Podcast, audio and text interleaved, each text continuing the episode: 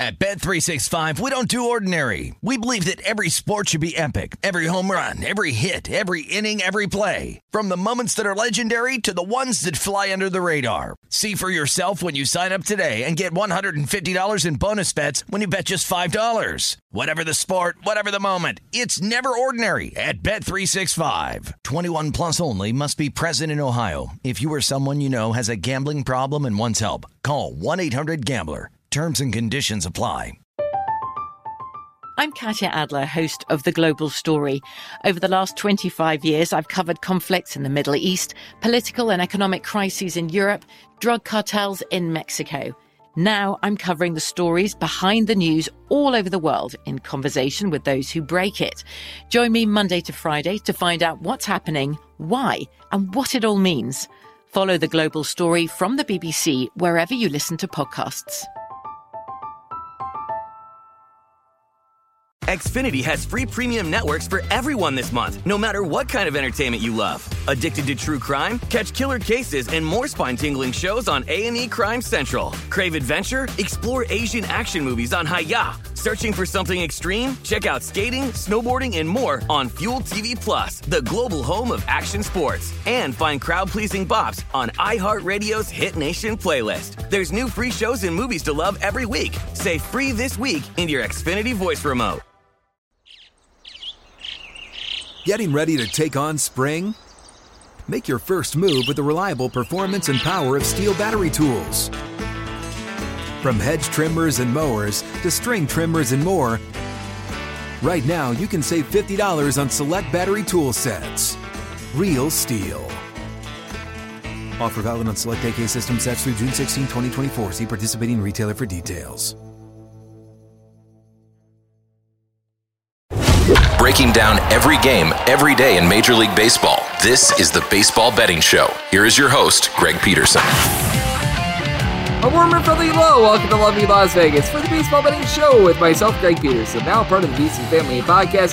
Got ourselves a tremendous podcast today as we head out to the great country of Canada in the second segment. That's where we find Joe Gallant. He does terrific work over there at FTN Bets. He hosts the show Dog Day Afternoon. You're able to catch that few days a week over on his YouTube feed. He's always on Twitter at GDog5000, posting that up. We're going to be chatting with him about what we've been seeing in terms of just totals, all the low scoring games in general, and then we're going to turn it forward, take a look at some marquee matchups for Saturday as well. Also, talk a little bit about some of these surprise teams who's benefited the most from these low scoring games as well. So, great chat with Jill coming up in the second segment. Then, in the final segment, going to give you guys picks and analysis on every game on the betting board for this MLB Saturday as we touch them all. First things first, always do love to be able to answer Twitter questions on this podcast. And you've got one of two ways to be able to fire those in. First one is my Twitter timeline at gunit underscore 81. Keep in mind, letters EM. Name does not matter, size per usual. Please just send these into the timeline, and the other way is find an Apple Podcast review.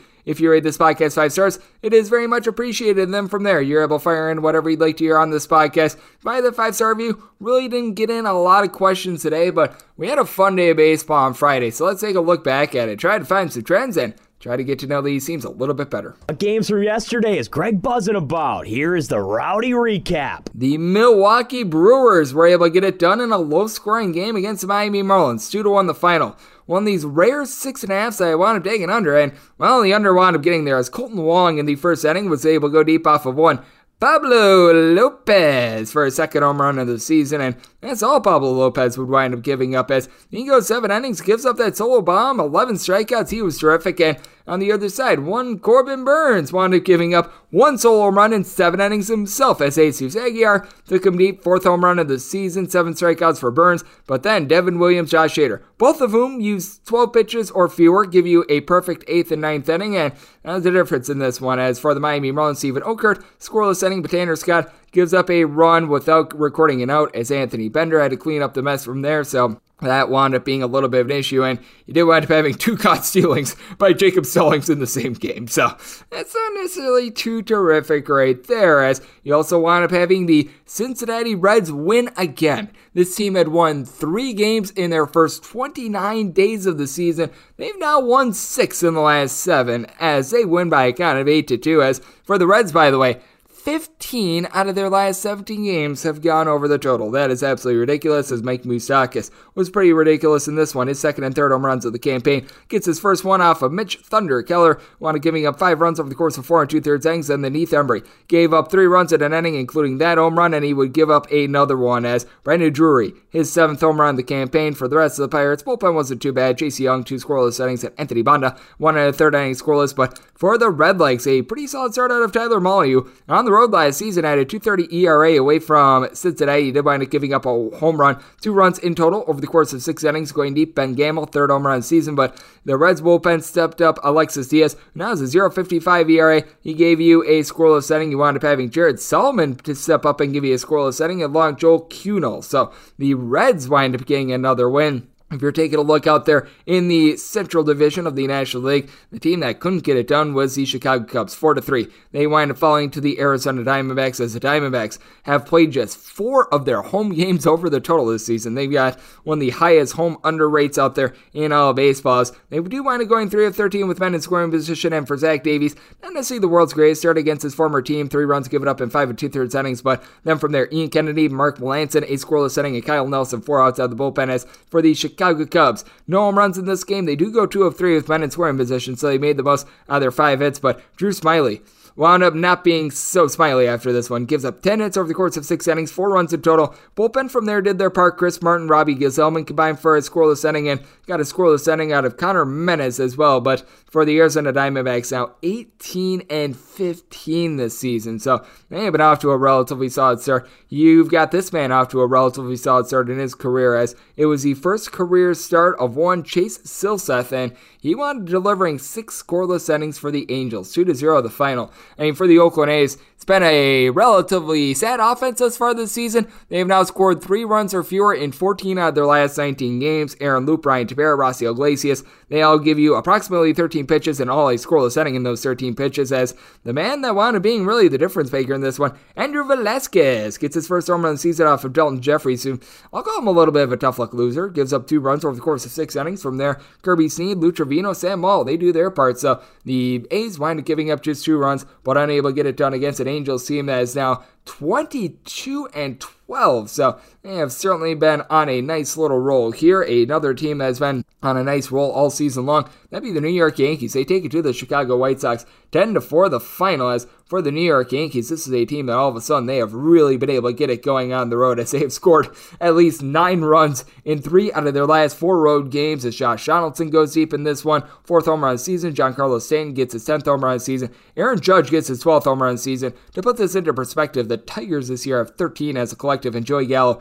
is fourth as everyone up getting tattooed. Vinny Velo, Vince Velasquez gave up three out of those four home runs. I think Donaldson wound up hitting his off of Matt Foster, who gave up three runs in an inning, but Vinny Velo, seven runs given up in five innings. You do wind up having Bennett Sousa give you two scoreless innings and Reynaldo Lopez a scoreless inning, but I mean, even though the White Sox were able to draw across four runs with Gavin Sheets getting his fourth home run of the season, just one of ten with men in scoring position, Gerrit Cole didn't need to be terrific in this one. Not bad, not terrific. He winds up giving up that home run, three runs in total over course of six and a third innings, and Michael King, he gives you two and two thirds innings out of the bullpen, giving up a run. So the Yankees, they moved to 24 and 8 this season. So they have really been on one. The San Francisco Giants, after they wound up having some falters, they're back to 20 and 12 as they're riding a nice win streak and they wind up taking down the St. Louis Cardinals by a count of 8 to 2 as this is a San Francisco Giants team that all of a sudden they have been able to string along six straight wins as going deep for them in this one. Curt Casali his first home run of the season. That winds up coming off of TJ McFarland who's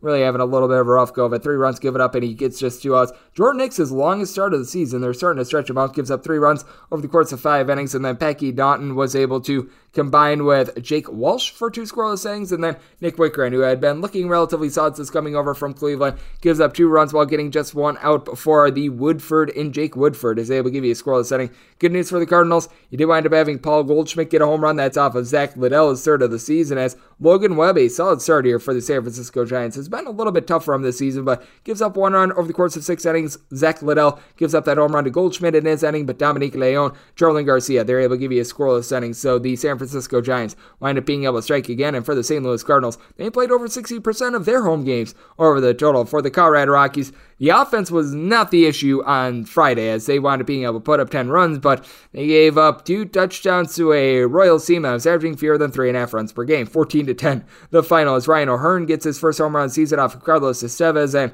starter Kyle Freeland gives one up to Andrew Benintendi, his second of the campaign. And for Freeland, four and two thirds innings, he gives up 12 hits, eight runs, six of which were earned. That is not a good stat line right there. Jhoulys Chacin winds giving you one and a third innings scoreless, but then Alex Colome really lights this game on fire, giving up four runs while getting just two outs. Carlos Estevez, the opposite. He gets four outs, gives up two runs in the process before Ty Blach is able to give you a scoreless setting. And I mean, for the Colorado Rockies, pair of home runs in this one. Sam Hilliard gets his first home run of the season off of Gabe Spear, and Spear also gives one up to Brendan Rodgers, the second of the campaign for Spear. He winds up giving up three runs and goes one and third innings. And for Zack Greinke, Hard to say that this was a very good start. He winds up getting a season high four strikeouts, but gives up seven runs, five of which were earned in four and two thirds innings. Bullpen was actually decent aside from Spear, as Josh Staumont, Scott Barlow, and they combined to be able to give you two scoreless innings and Dylan Coleman, a scoreless inning for the Royals, who have been as struggling at 10 and 19, wind up being able to get it done there. Also being able to get it done. How about the Minnesota Twins? They take down a Cleveland Guardians coaching staff that is right now dealing with a whole bunch of COVID. The players themselves are out there, but 12 to 8 the final in this one as Aaron Civale just continues his really bad season. A 985 ERA gives up six runs over the course of four and two thirds innings. He was taken deep by a pair of gentlemen in Ore Polanco, who gets his fourth home run season, and Byron Buxton. He's missed like 10 games this season, but he's got 10 home runs this season, so he's been able to do a relatively solid job there. You also wind up having Gary Sanchez go deep off of Bryan Shaw. That is his second home run season. Then you wind up getting the first home run of the season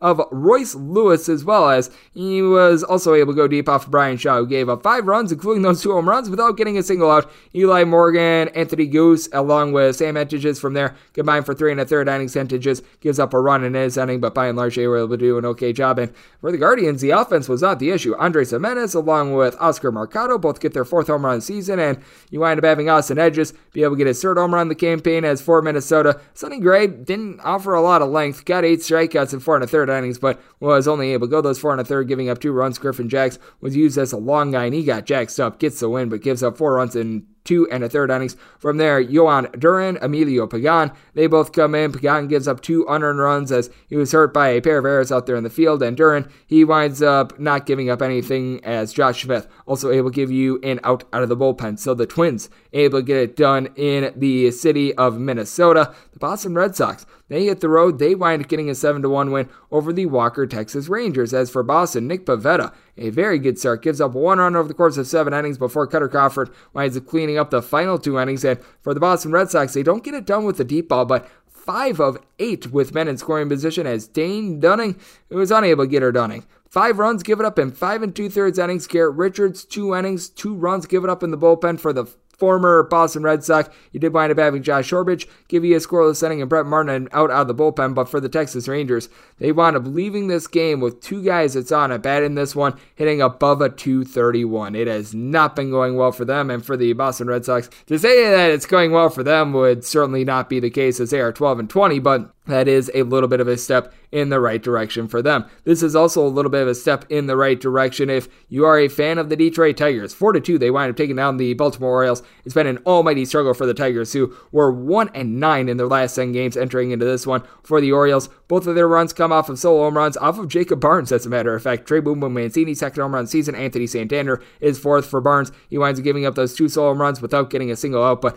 Eduardo Rodriguez winds up being a very good start. Six and two thirds inning scoreless. Andrew Chafin was able to give you an out of the bullpen. Alex Lange, a scoreless inning, and then Gregory Soto and Will Vest combined for a scoreless ninth inning. And for the Detroit Tigers, they got their 13th home run the season as a collective as Miguel Cabrera goes deep. Second home run season off of Jordan Lyles, who gives up four runs over the course of five and two thirds innings. Lyles led the league in home runs surrendered last season, by the way. You did wind up having two innings out of the bullpen scoreless from Denyi Reyes, and you wound up having Logan Allen give you an out out of the bullpen as well. Bullpens for the Mariners and the Mets were solid, but it was Seattle's who was able to reign supreme in their 2 1 victory as Marco Gonzalez. A very good start for Seattle. Six and two thirds innings, giving up one run, but then Drew Steckenrider able to give you a scoreless inning, and Paul Sewald four outside the bullpen as Seattle. They get it done by going two of nine with men in scoring position. Just four hits in this one, but they were able to draw their walks.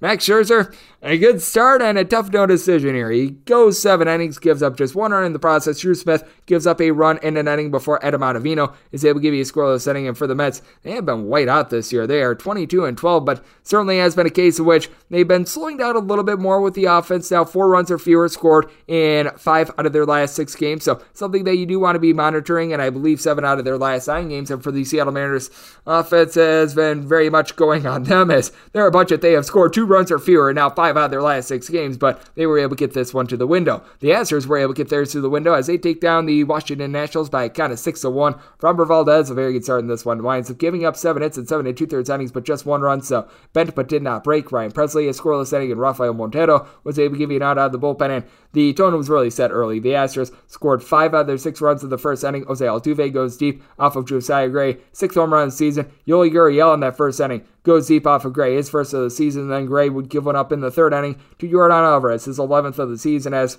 for Josiah Gray, to his credit, he still went six innings in this game despite that cataclysmically bad first, but gave up six runs, including three home runs. Victor Arano, Josh Rogers, Paolo Espino, they're able to give you a scoreless inning after that before the Nationals. Not a lot doing on offense, as this is a Houston Astros team that, by the way, I believe that they now have the best bullpen ERA out there in the big leagues. That is not something that you would expect to say. And hey, our DK Nation pick it took a while, but it got there. We had the over of six and a half in Rays versus Blue Jays, and thanks to four total runs in the eighth inning, five to two, the Rays get the win. It's able to come home as Kevin Gausman probably just left in there a little bit too early as he wound up entering into the bottom of the eighth inning, and he wound up entering into that inning with the game two to two, and then from there things wind up going a little bit awry. Four runs, three of which were earned, given up by him, and then from there Tim Mayza winds up giving up a run in two thirds of an inning before David Phelps was able to give you an out out of the bullpen. And for the Tampa Bay Rays, they were really able to get a nice start out of Drew Rasmussen. Gives up one run in five a third innings. Brooks Raley does wind up giving you a bullpen appearance. Gave up three hits,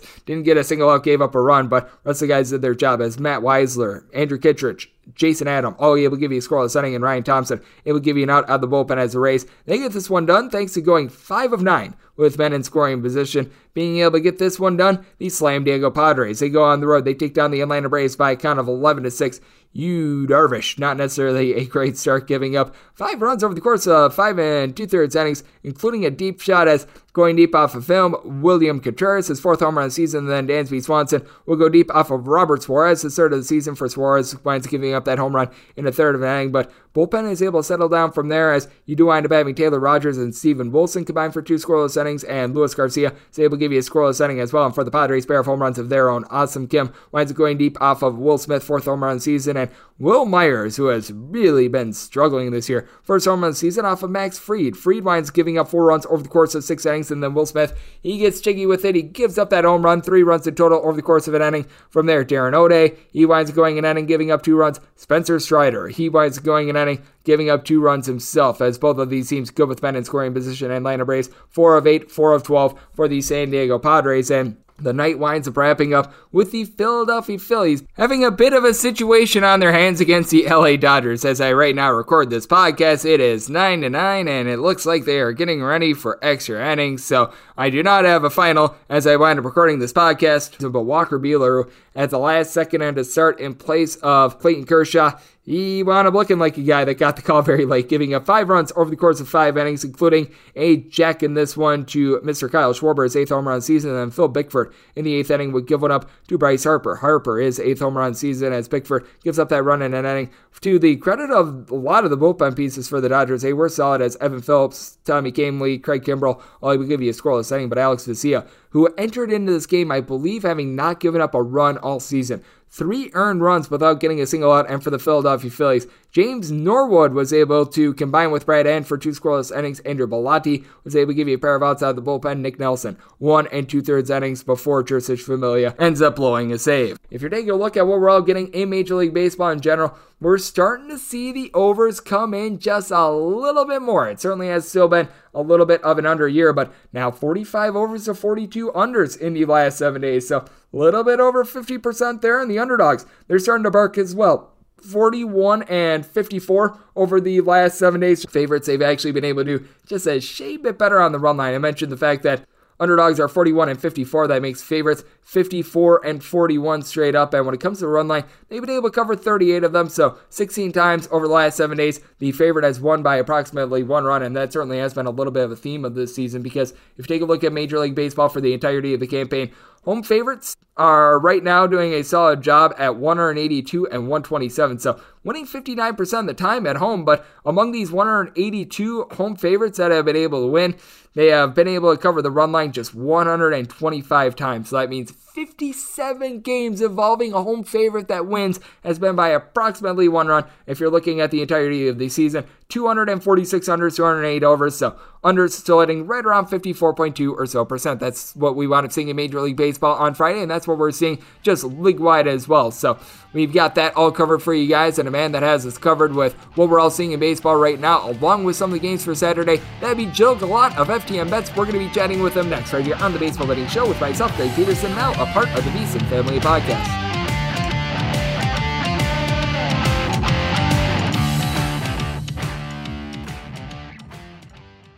At Bet365, we don't do ordinary. We believe that every sport should be epic. Every home run, every hit, every inning, every play. From the moments that are legendary to the ones that fly under the radar. Whether it's a walk-off grand slam or a base hit to center field. Whatever the sport, whatever the moment. It's never ordinary at Bet365. 21 plus only must be present in Ohio. If you or someone you know has a gambling problem and wants help, call 1-800-GAMBLER. I'm Katya Adler, host of The Global Story. Over the last 25 years, I've covered conflicts in the Middle East, political and economic crises in Europe, drug cartels in Mexico. Now I'm covering the stories behind the news all over the world in conversation with those who break it. Join me Monday to Friday to find out what's happening, why, and what it all means. Follow The Global Story from the BBC wherever you listen to podcasts. Xfinity has free premium networks for everyone this month, no matter what kind of entertainment you love. Addicted to true crime? Catch killer cases and more spine-tingling shows on A&E Crime Central. Crave adventure? Explore Asian action movies on Hi-YAH. Searching for something extreme? Check out skating, snowboarding, and more on Fuel TV Plus, the global home of action sports. And find crowd-pleasing bops on iHeartRadio's Hit Nation playlist. There's new free shows and movies to love every week. Say free this week in your Xfinity voice remote. This is Colin Cowherd from The Herd with Colin Cowherd. Angie's List is now Angie, the nation's largest home service marketplace. They're here to help homeowners get all their jobs done well. Angie has helped over 150 million homeowners care for their homes. Whatever your home project, big, small, indoor, outdoor, come to Angie to connect with and hire skilled pros to get the job done well. Listen, I've got a couple of things in a bathroom in my house. Got to get it fixed. I don't have time and I'm not good at it. Angie is. In just a few taps, in the Angie app or clicks on the site. You can have Angie tackle your home service project start to finish. With over 200,000 pros in their network, Angie makes it easy to research, compare, and hire pros to ensure a job done well. With 29 years of experience combined with new digital tools to simplify the process, Angie makes completing home projects really easy. Renters, you can use Angie too for moving, installations, or cleaning. Angie can even help with extremely specific projects. Just tell them what you need and Angie will find the right solution for you. Get started at Angie.com. That's A-N-G-I.com or download the app today. At Bet365, we don't do ordinary. We believe that every sport should be epic. Every home run, every hit, every inning, every play. From the moments that are legendary to the ones that fly under the radar. Whether it's a walk-off grand slam or a base hit to center field. Whatever the sport, whatever the moment. It's never ordinary at Bet365. 21 plus only must be present in Ohio. If you or someone you know has a gambling problem and wants help, call 1-800-GAMBLER. From BBC Radio 4, Britain's biggest paranormal podcast is going on a road trip. I thought in that moment, oh my God, we've summoned something from this board. This is Uncanny USA. He says, Somebody's in the house, and I screamed. Listen to Uncanny USA wherever you get your BBC podcasts, if you dare.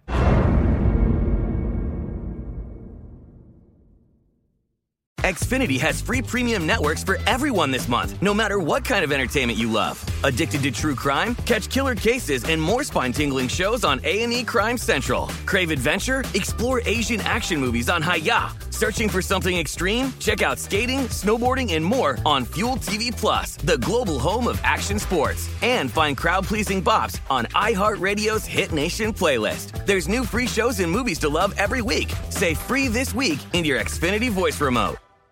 This is Colin Cowherd from The Herd with Colin Cowherd. Angie's List is now Angie, the nation's largest home service marketplace. They're here to help homeowners get all their jobs done well. Angie has helped over 150 million homeowners care for their homes. Whatever your home project, big, small, indoor, outdoor, come to Angie to connect with and hire skilled pros to get the job done well. Listen, I've got a couple of things in a bathroom in my house. Got to get it fixed. I don't have time and I'm not good at it. Angie is. In just a few taps, in the Angie app or clicks on the site. You can have Angie tackle your home service project start to finish. With over 200,000 pros in their network, Angie makes it easy to research, compare, and hire pros to ensure a job done well. With 29 years of experience combined with new digital tools to simplify the process, Angie makes completing home projects really easy. Renters, you can use Angie too for moving, installations, or cleaning. Angie can even help with extremely specific projects. Just tell them what you need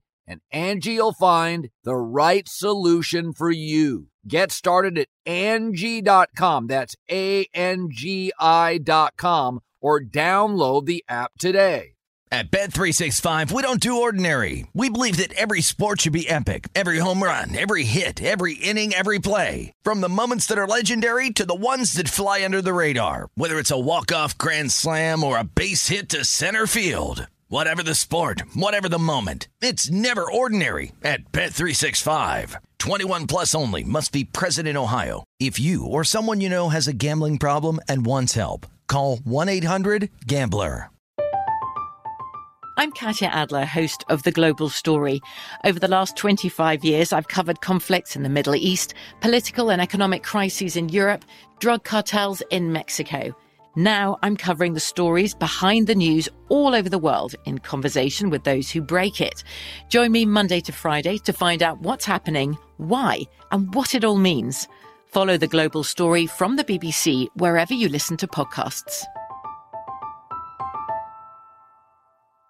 Xfinity has free premium networks for everyone this month, no matter what kind of entertainment you love. Addicted to true crime? Catch killer cases and more spine-tingling shows on A&E Crime Central. Crave adventure? Explore Asian action movies on Hi-YAH. Searching for something extreme? Check out skating, snowboarding, and more on Fuel TV Plus, the global home of action sports. And find crowd-pleasing bops on iHeartRadio's Hit Nation playlist. There's new free shows and movies to love every week. Say free this week in your Xfinity voice remote.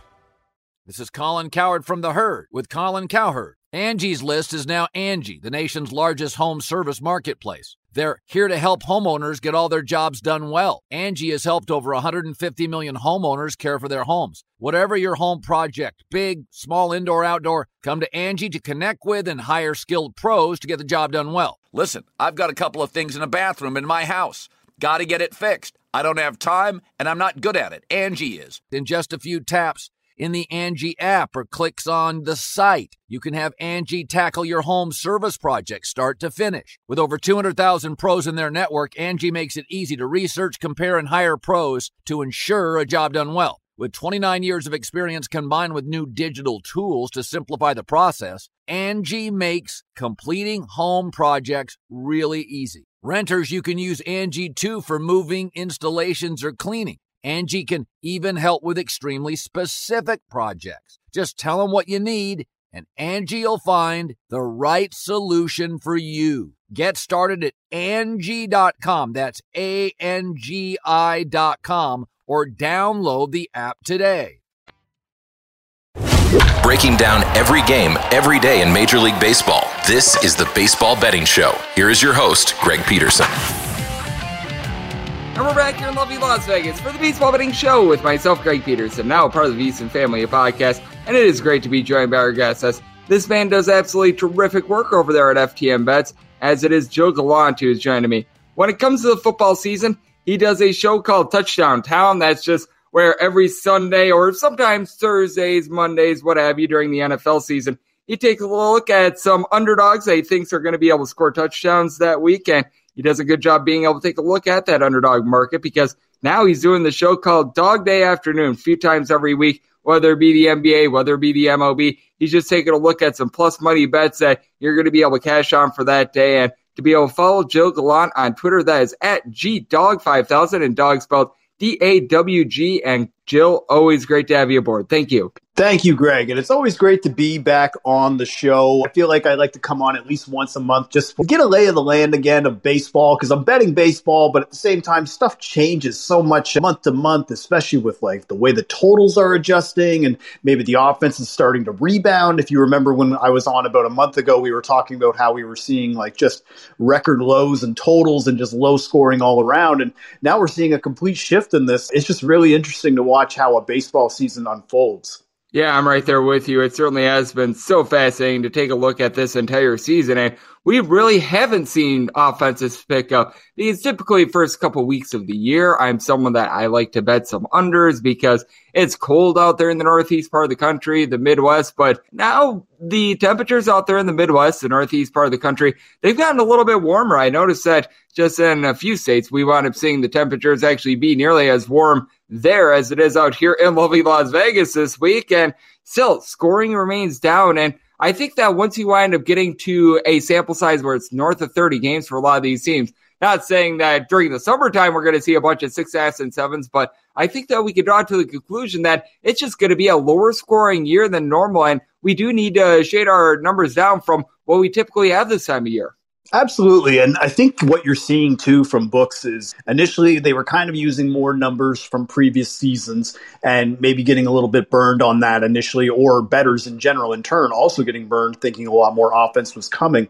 And now we've seen them kind of, I don't want to say over adjust, but you are seeing a lot more you know, sevens, seven and a half totals. Uh, team totals are at a really, big, real big low. Uh, you know, you're seeing uh, first fives at three and a half sometimes, and it's not guys like Max Scherzer or Gerrit Cole out there in, for those kinds of bets. So it's very interesting to watch it. But then you're seeing in some other places where maybe it's a little bit warmer, books are having to adjust a little bit more. And then, of course, you always have Coors Field, which doesn't matter what time of year it is, they're going to put the total at uh, double digits. It seems like no matter what, unless you're having a, a visiting team like Walker Or Clayton Kershaw pitching. But even in that circumstance, the Dodgers could put up 10 runs themselves. So uh, we're just, we're going to have to adjust if you're betting totals regularly. And I think you're going to start to see a swing of it just as the weather gets warmer. And I think if you can try to get ahead of it, you could be able to beat the books before the numbers start to adjust more. But I think what may happen though, Greg, is that if we get closer to the end of June, early July, we might be seeing another swing of totals going a little too high. And maybe we have to readjust and start taking more unders, if you know what I'm saying. Oh, yeah. And right now, as things were approaching Friday, we were seeing about 54.5% of games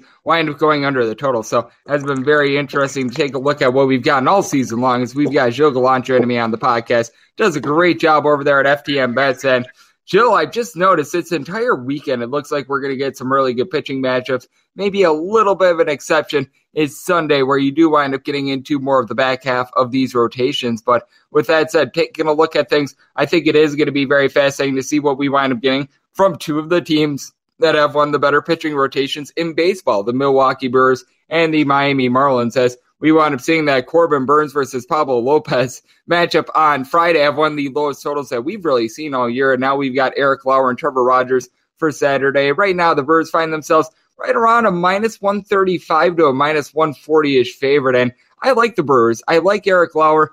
I feel like he's getting a little bit overvalued here. I recognize a slow start for Trevor Rogers, but I could see a scenario in which both of these starters come out very strong against a Brewers offense. I think that their numbers are very much inflated because they played the Reds six times in like two weeks. So that winds up helping you out a little bit. And a Marlins offense that I'm still not necessarily sold on. And it's good that you mentioned that because if you remember when we talked a month ago and we were just talking about how awesome the Brewers pitching staff was, but that their offense just seemed like it was capped on how high it could go. But then if you're just looking on the raw stats and just looking at, you know, runs per game or uh, total home runs, Milwaukee is right there in the top five. And you're just like, oh my God, how did this happen? And it's because you get to play a lot of bottom barrel teams like the Reds. Now, playing a team like the Marlins, again, I'm not going to say that they're as bad as the Reds, but let's not pretend like they're, you know, this toast of the uh, NL East of any kind.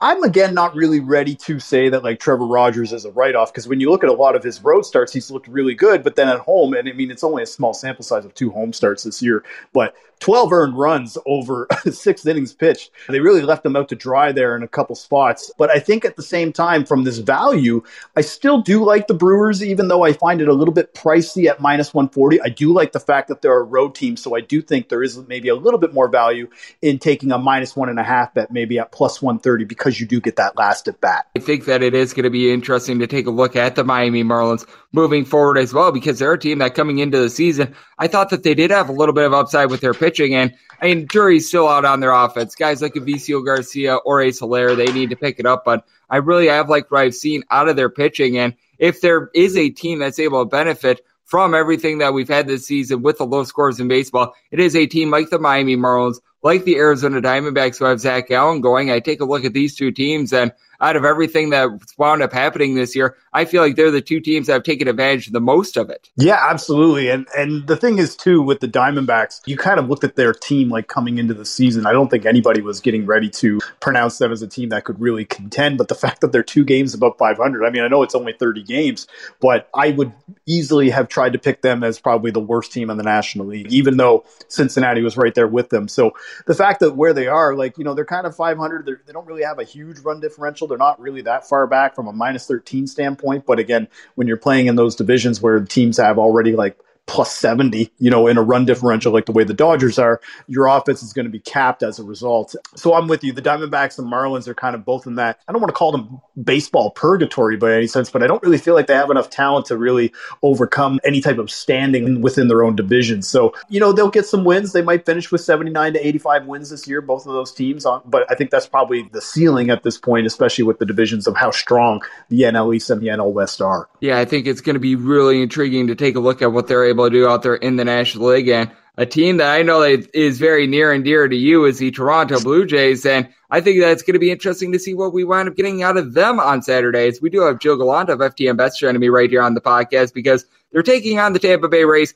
Most books, I am not seeing anything listed with regards to this game from a line perspective because they are unsure as to whether Ryan Yarbrough is going to start or if there's going to be an opener from. And Ryan Yarbrough legitimately does have a point and a half lower on his ERA when an opener winds up going in front of him rather than him actually being the starter. So it's one of the few guys in which the whole opener thing that we've been seeing the last few years has actually worked out for. But the real intrigue here is Hyun-Jin Ryu. He's going to be making his first start since the middle of April. First two starts of the year just did not wind up looking good. And let's call it what it is. He wound up having a little bit of a shaky 2021 season, and I really think that it's important for him to have a good start against the Tampa Bay Rays, even if it's not necessarily long since he hasn't pitched in a month and wind up doing a lot of rehab. Just him going out there firing like four or so solid innings, I think would be huge for the Toronto Blue Jays moving forward because it's been a little bit up and down for them this season. Yeah, offensively, they're the team that was kind of more leaning into the long ball this year. And after the like closer to about the first month, like at the end of April, they were still in first uh, for total home runs in Major League Baseball. They have since fallen to fifth, and while the Yankees have just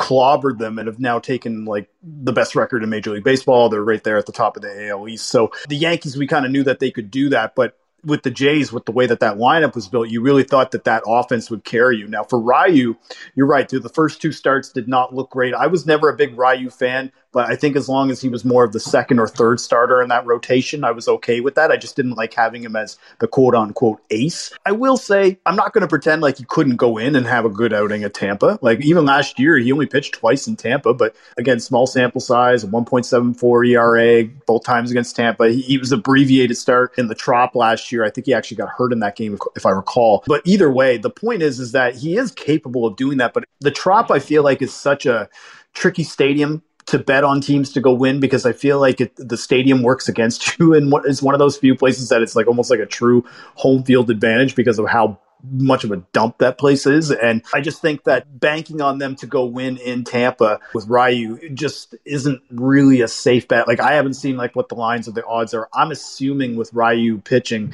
and if they're going to be doing an opener or even if Ryan Yarbrough is pitching, you're probably going to see the Jays as slight, maybe minus 115, minus 120 favorites. I don't really know if I would agree with that line and I probably would still feel a little hesitant on betting them even if they were at plus odds at like plus 110 or plus 115 to your point, I saw one opener for the Toronto Blue Jays being at minus 110 with even money on the Tampa Bay Rays. So right in that neighborhood, pretty close to a pick 'em, but the Blue Jays being a very, very slight favorite. And I would agree with you there just because you don't know what to expect out of Ryu. And when it comes to Ryan Yarbrough, if he does wind up having an opener come in for him, he's actually been very solid as a little bit of a bulk guy throughout his career. So I think that that's going to be intriguing to take a look at. And what else I think is going to be very intriguing to look at is one of my favorite fades in all baseball is going to be going. That would be our good friend Dallas Keuchel of the Chicago White Sox, who has been terrible this year. I mean, he somehow has a two and three record, but he sure as heck doesn't deserve it. 686 ERA. He has won 21 innings so far this season, and in those 21 innings, he's allowed 21 total runs. Now, a few of those have been under runs because the White Sox are one of the worst fielding teams I've seen in a very long time. Right now, I'm seeing that at a plus 125 to a plus 130, and I know you're a guy that likes underdogs. I want no part of this underdog. No, it's either dog or pass in my instance for that, Greg. So I'm with you right there where I would pass in that instance. Now, I will say, like, Montgomery hasn't been bad on the road, even in his few seasons with the Yankees. Like last year, I don't want to say the bar is too low, but from a competency standpoint, like, he was right there, like, what the Yankees need. They just need a guy who's a bend, don't break style of starting pitcher. Right now, the bullpen has just been amazing for the Yankees this season. So um, I think as long as he's in that bend, don't break scenario where he just doesn't give up a few long balls early to like a Jose Abreu or Luis Robert or something like that. Like I just that's really my biggest concern is if he was to get roughed up early. I do think though that he can go through the rotation at least a couple of times, and then that way once he goes through them twice, then he can just say, okay, bullpen save me here. Aaron Judge and Giancarlo Stanton just can clobber the ball all day on a guy like Dallas Keuchel, who again I didn't think was really washed like this, but it kind of shocks me with just you know I don't want to say a fall from grace, but it definitely feels like Houston knew what they were kind of doing when they let him walk, right? So really, since then he hasn't really regained his form. You would think he'd be a lot better with that batting order behind him, and maybe even playing at home. But no, I'm with you. It's either the Yankees or pass. I would probably again same thing with being a road team. I would probably look at the Yankees minus one and a half, and maybe an over if I'm feeling a little frisky, but probably just the Yankees minus one and a half. Yeah, especially if you're getting an eight in this spot, I would certainly be liking the over there we do have Gilles Gallant of FTN Bets joining me on the podcast. And Jill, just taking a look at the board for Saturday, is there a game or two that we haven't hit on that you're maybe taking a look at, whether you just want to see a little bit more from a pitcher slash a team or a bet that you might be targeting? That's a good question. To be honest, I kind of like the under 10 and a half for the Royals and Rockies. Like, I know that that total, it can be easily surpassed just because with actually like Colorado's offense has actually been pretty good this year. And it's not like Hernandez, uh, for the Royals is really like, like a Cy Young material or anything. But at the same time, it's just such a big total and just where we are at in the time of the year and the season. I would feel a little more prone to wanting to take the under anytime I get a double digit total, even as risky as it could be at Coors Field. Yep, I don't blame you there. It certainly has been a case in which scoring just across the league is down in Colorado. They seem to have pitchers that always have a lower ERA at home than they do on the road, which typically you don't find it when going to elevation, but that has been the case for them the last few years. And what is always the case on this podcast is it is made better whenever you join it, Jill. I know that you're doing a great job over there at FTN Bets. I know that you've got Dog Day Afternoon going on a few times every single week. Touchdown Town is going to be back before we know it. And I know you're getting set for the NFL season, but in the meantime, doing a great job taking a look at the NBA playoffs, taking a look at the MLB card, and so much more. So let the good people at home know they're able to follow you on social media and everything that you've got going on in general. Yes, thank you very much, Greg. Yes, so you can find all of my work at ftnbets.com or the FTN Network YouTube channel. So, as Greg said, I host two shows a week for Dog Day Afternoon on Wednesdays and Fridays at 1 p.m. Eastern, where I basically share my best bets for that night, whether it be for NBA or Major League Baseball, or even sometimes an NHL playoff game if I'm feeling into it. Um, and then, of course, as well, this fall coming up for the NFL, going to be doing season two of Touchdown Town every Sunday at 11 a.m. Eastern, where we give out our best anytime touchdown bets at 1 p.m. For the 1 p.m. Eastern and the 4 p.m. Eastern games. I basically share like my five top bets. I also have a rule where I don't really bet any touchdown score below plus 200. So we have a lot of fun with it. We talk about the touchdown market. It's a little bit of a niche thing, but it's just growing in popularity year over year as the NFL continues to grow in popularity. So you could find that at the FTN Network YouTube channel, and then as well all of my writing, whether it be dog of the day or I'll be previewing stuff like Super Bowl odds or you know NBA championship odds, all of that being written at ftnbets.com. And you can follow me on social media on Twitter at gdawg5000, G D A W G 5000. Yep, and as we know, the player prop market, it is growing, and Jill does a great job with that. And really, a lot of the folks over there at FTN Bets do an amazing job taking a look at all those player props. And Jill, every single time he joins this podcast, he always delivers. He's a man that knows a lot about so many different sports. So I guess you could call him a five tool player if you want to use baseball reference because Jill does an amazing job there. Did it once again today. So big thanks to him for joining me right here on the Baseball Betting Show, now part of the VSiN family of podcasts. And coming up next, it is that time of the podcast. They give you picks and analysis on every game on the betting board for this MLB Saturday as we touch them all. At Bet365, we don't do ordinary. We believe that every sport should be epic. Every home run, every hit, every inning, every play. From the moments that are legendary to the ones that fly under the radar. Whether it's a walk-off grand slam or a base hit to center field. Whatever the sport, whatever the moment. It's never ordinary at Bet365. 21 plus only must be present in Ohio. If you or someone you know has a gambling problem and wants help, call 1-800-GAMBLER. From BBC Radio 4, Britain's biggest paranormal podcast is going on a road trip. I thought in that moment, oh my God, we've summoned something from this board. This is Uncanny USA. He says, Somebody's in the house, and I screamed. Listen to Uncanny USA wherever you get your BBC podcasts, if you dare.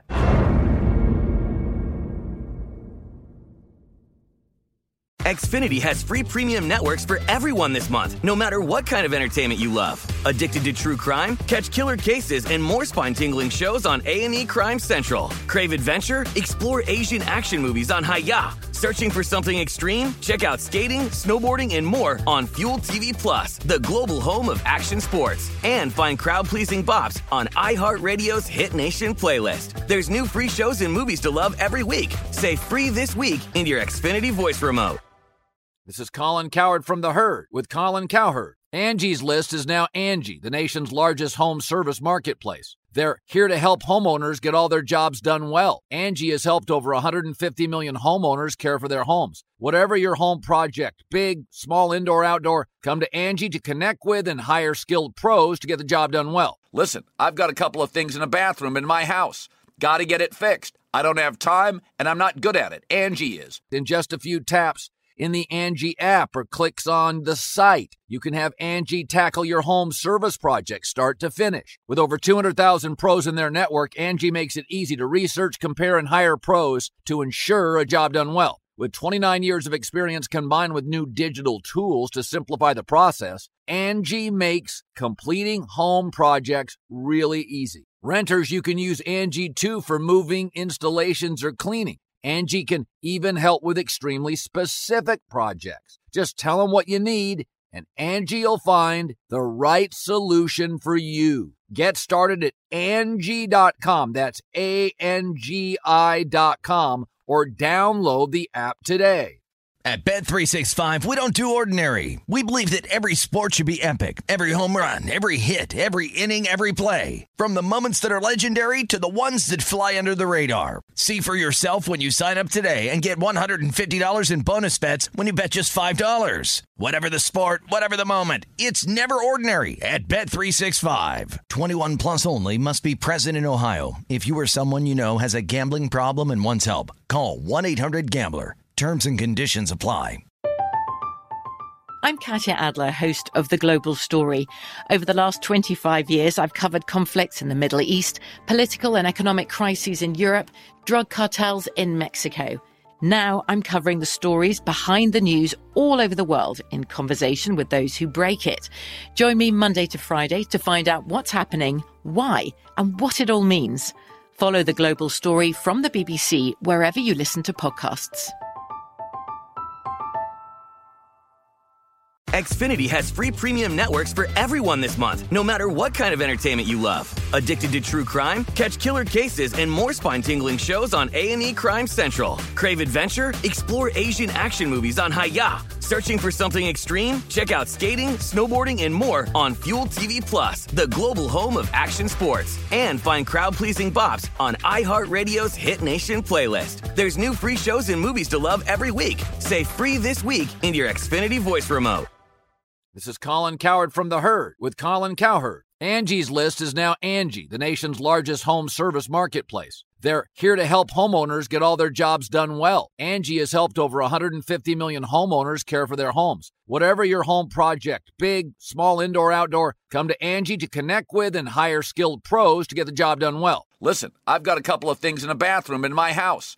Got to get it fixed. I don't have time and I'm not good at it. Angie is. In just a few taps, in the Angie app or clicks on the site. You can have Angie tackle your home service project start to finish. With over 200,000 pros in their network, Angie makes it easy to research, compare, and hire pros to ensure a job done well. With 29 years of experience combined with new digital tools to simplify the process, Angie makes completing home projects really easy. Renters, you can use Angie too for moving, installations, or cleaning. Angie can even help with extremely specific projects. Just tell them what you need and Angie will find the right solution for you. Get started at Angie.com. That's A-N-G-I dot com or download the app today. At Bet365, we don't do ordinary. We believe that every sport should be epic. Every home run, every hit, every inning, every play. From the moments that are legendary to the ones that fly under the radar. See for yourself when you sign up today and get $150 in bonus bets when you bet just $5. Whatever the sport, whatever the moment, it's never ordinary at Bet365. 21 plus only must be present in Ohio. If you or someone you know has a gambling problem and wants help, call 1-800-GAMBLER. Terms and conditions apply. I'm Katya Adler, host of The Global Story. Over the last 25 years, I've covered conflicts in the Middle East, political and economic crises in Europe, drug cartels in Mexico. Now I'm covering the stories behind the news all over the world in conversation with those who break it. Join me Monday to Friday to find out what's happening, why, and what it all means. Follow the global story from the BBC wherever you listen to podcasts. Xfinity has free premium networks for everyone this month, no matter what kind of entertainment you love. Addicted to true crime? Catch killer cases and more spine-tingling shows on A&E Crime Central. Crave adventure? Explore Asian action movies on Hi-YAH. Searching for something extreme? Check out skating, snowboarding, and more on Fuel TV Plus, the global home of action sports. And find crowd-pleasing bops on iHeartRadio's Hit Nation playlist. There's new free shows and movies to love every week. Say free this week in your Xfinity voice remote. This is Colin Cowherd from The Herd with Colin Cowherd. Angie's List is now Angie, the nation's largest home service marketplace. They're here to help homeowners get all their jobs done well. Angie has helped over 150 million homeowners care for their homes. Whatever your home project, big, small, indoor, outdoor, come to Angie to connect with and hire skilled pros to get the job done well. Listen, I've got a couple of things in a bathroom in my house.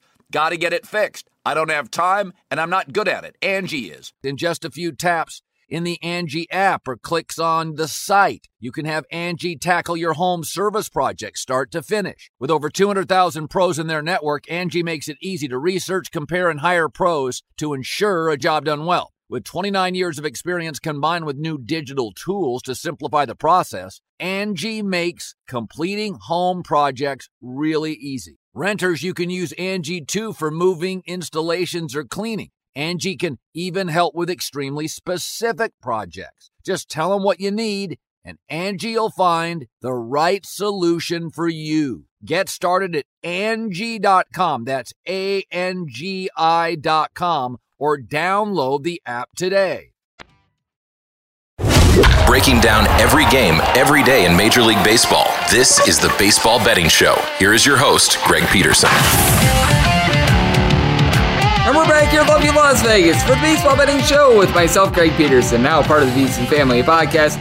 Always great to get Joe Gallant on the podcast. He does terrific work over there at FTN Bets. He does a little bit of everything over there. As I mentioned, Dog Day Afternoon is what he's doing right now. Touchdown Town is what he's got going on when it comes to the NFL season. And trust me, NFL season, it is going to be back before we know it. We wound up having the schedule release a few days ago. So that is something that he always does a terrific job of. And something else he does a terrific job of being able to lend great insights whenever he comes on this podcast. So big thanks to him for joining me in the last segment. Now it is that time of the podcast. I give you picks and analysis on every game on the betting board for this MLB Saturday as we touch them all. If a game is listed on the betting board, Greg has a side and a total on it, so it is time to touch them all. Do note that, as per usual, any changes that are made to these plays will be listed up on my Twitter feed at gunit underscore 81. We are going to be going in Las Vegas rotation, or this is where we wind up going with the National League games first, then the American League games, and any interleague games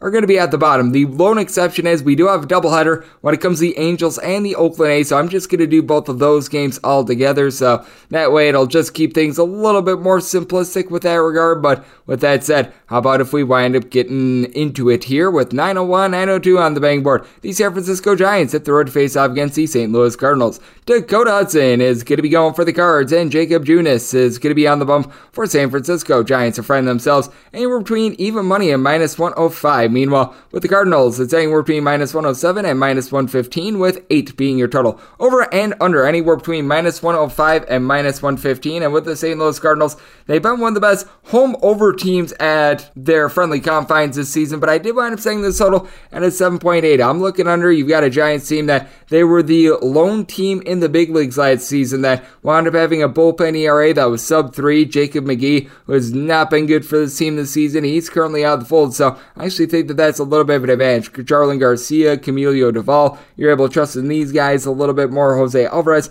has been able to do a relatively solid job, and then you do take a look at the St. Louis Cardinals, and you gotta love what Nolan Arenado has been able to do. 316 batting average, 7 home runs thus far this season, but going into what we wound up having on Friday, it had been really a topsy-turvy Cardinals offense that had scored 3 runs or fewer in 4 of their last 6. Now, you did wind up seeing quite a few runs in the series that wound up being played between these two last week, but I do think that both teams are going to be able to hone in a little bit more. You've got an above average St. Louis Cardinals bullpen that has been able to hold it down with someone like A. Genesis Cabrera doing a solid job. Giovanni Gallegos has been a little bit up and down along TJ McFarland, but I like what I've seen out of Nick Wittgren coming over from Cleveland. Andre Pallante has a sub 1.5 ERA as well. And then you take a look at some of the hitters for the Cardinals outside of Nolan Arenado, and you've certainly been able to have Tommy Edman being able to get on base. He and Paul Goldschmidt entering into Friday, hitting above a 284. And then it's been really interesting to take a look at Juan Yepez 30 at bats going into what we wanted getting on Friday. Pair of home runs, hitting a 400. He's been great, but take a look at some of the guys at the bottom of the lineup. Someone like an Austin Knizner, you're able to throw in there Dylan Carlson, Tyler O'Neill, hitting a 225 or less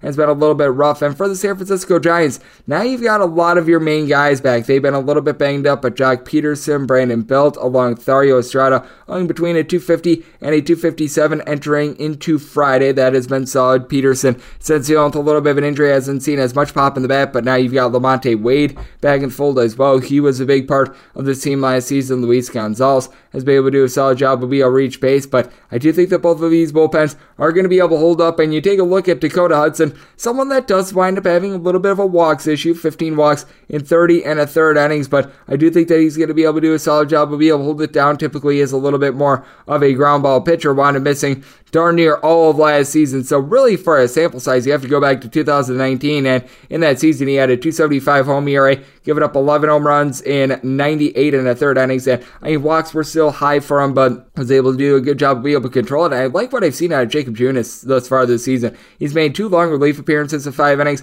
and then one start. He's given up just two runs in this time span over the course of 15 innings, 15 strikeouts to three walks. He was a little bit up and down with his time with the Royals, but I do think that he's going to come out, give a relatively solid start. But I do think that the Cardinals in the end just have a little bit more behind them, and I do have a little bit more faith in Dakota Hudson. Want to making the Cardinals a minus 117 favorite. So look at the late here, made by total a 7.8. So we're going to go against the trend of the St. Louis Cardinals, who have been one of the best over teams at home this far this season, entering into Friday 9, 5, and 1 to the over. 9 overs, 5 unders, and a push. So we're going to be taking a look at the under and looking at St. Louis. 903, 904 on the betting board. The Atlanta Braves are going to be playing us to the San Diego Padres as you've got Sean Manaea who's going to be going for the Pods and Charlie Morton is going to be on the bump for the Braves. The Braves are finding themselves anywhere between minus 120 minus 130 favorites. Meanwhile, if you're taking a look at the Padres, it's anywhere between plus 105 and plus 112 with 8 being your total. Under is anywhere between minus 115 and minus 120. The over is anywhere between even a minus 105. And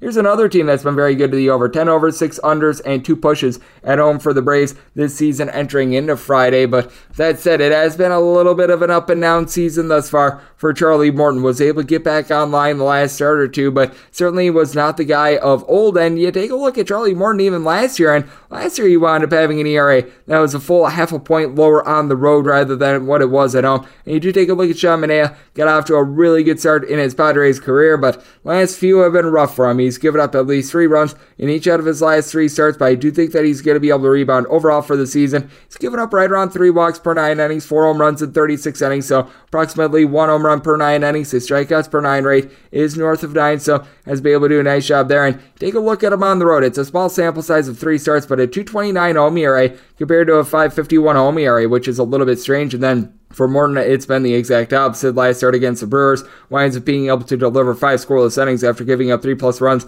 in each out of his previous four starts, and both of these teams do back up their starters with a relatively solid bullpen. Nabil Crismatt, if needed, is able to give you three plus innings out of the bullpen. You've really been able to have a solid go of it with Craig Stammen along with Taylor Rogers as well. Robert Suarez starting to come along for the ride as well, and then for the Atlanta Braves, Tyler Matzek along with AJ Minter have both been able to do a solid job. Kenley Jansen, he has been able to fire relatively solidly this season. I do feel like sometimes at big spots he doesn't come up big, but at the same time, aside from those massive spots, he actually does a very solid job. And then for the Atlanta Braves, it's been a little bit of a hot and cold offense. You've certainly been able to get some good power out of someone like an Ozzie Albies who wound up entering into Friday with six home runs. But with Albies, he's been hitting right in the neighborhood of about a 225. That is a little bit of an issue. Marcell Ozuna, he's barely hitting above the Mendoza line of 200. Adam Duvall, it's not been able to get going, but you've seen Travis Demeritte really doing a good job hitting right around 270. Three home runs for him. Matt Olson, he's got a 375 on base. Austin Riley has been able to do a good job. Seven home runs entering into Friday as well for the San Diego Padres.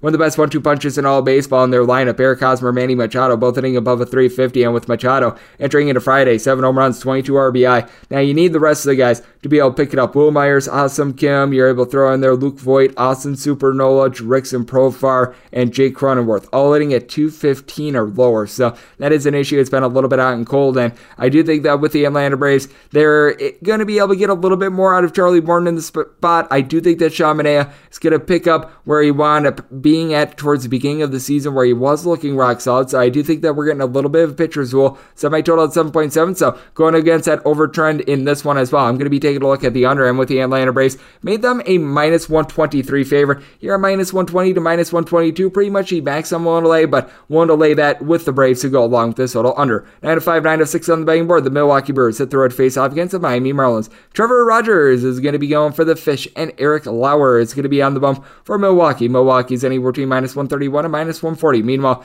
with the fish, you're finding them anywhere between plus 120 and plus 124, with 7 being your total. Over is anywhere between minus 110 and minus 115. The under is anywhere between minus 105 and minus 110. With the Marlins, I set them as a plus 114, so anything north of a plus 115 was willing to take a shot here. I like Eric Lauer, and he has been very good this season. A 182 ERA, 3 0 record, 42 strikeouts, at 29 and two thirds innings.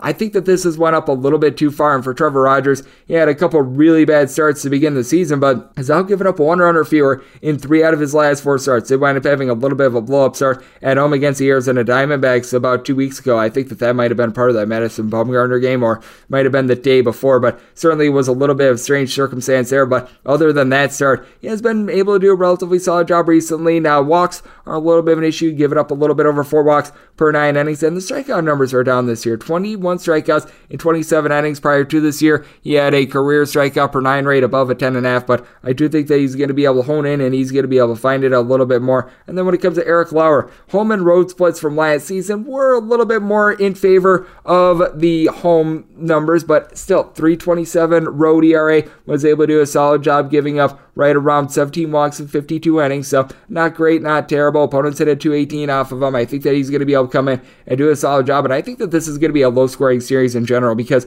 the Milwaukee Brewers entered into the weekend in really the top five in almost every offensive category. But a lot of that is because they wound up having those six games against the Cincinnati Reds in which their offense was firing on all cylinders. Christian Yelich wound up hitting that cycle against the Reds a few days ago. He's got right around 350 on base, so he's been able to pick it up. What I will say for the Birds is that having back Luis Urias, who's got north of 400 on base, that has been very good for them. Rowdy Tellez has been able to do a good job of being able to go deep. He and Hunter Renfroe wound up entering into Friday with a combined 15 home runs, so that is certainly going to be able to help out the team. And then you do take a look at the Miami Marlins and got a couple guys that are able to get on base for you as well. Garrett Cooper, Brett Anderson, along with Jesus Aguilar, entered into Friday, owing in between a 265 to a 275 Aguilar, one of the best RBI guy in all of baseball last season, actually wound up going deep off of Corbin Yesterday yesterday, as well Jazz Chisholm. He was able to do a solid job towards the beginning part of the season, hitting at 290. He's been able to do a nice job of being able to belt out some homers, but you need more out of guys like Jesus Sanchez, Avisail Garcia.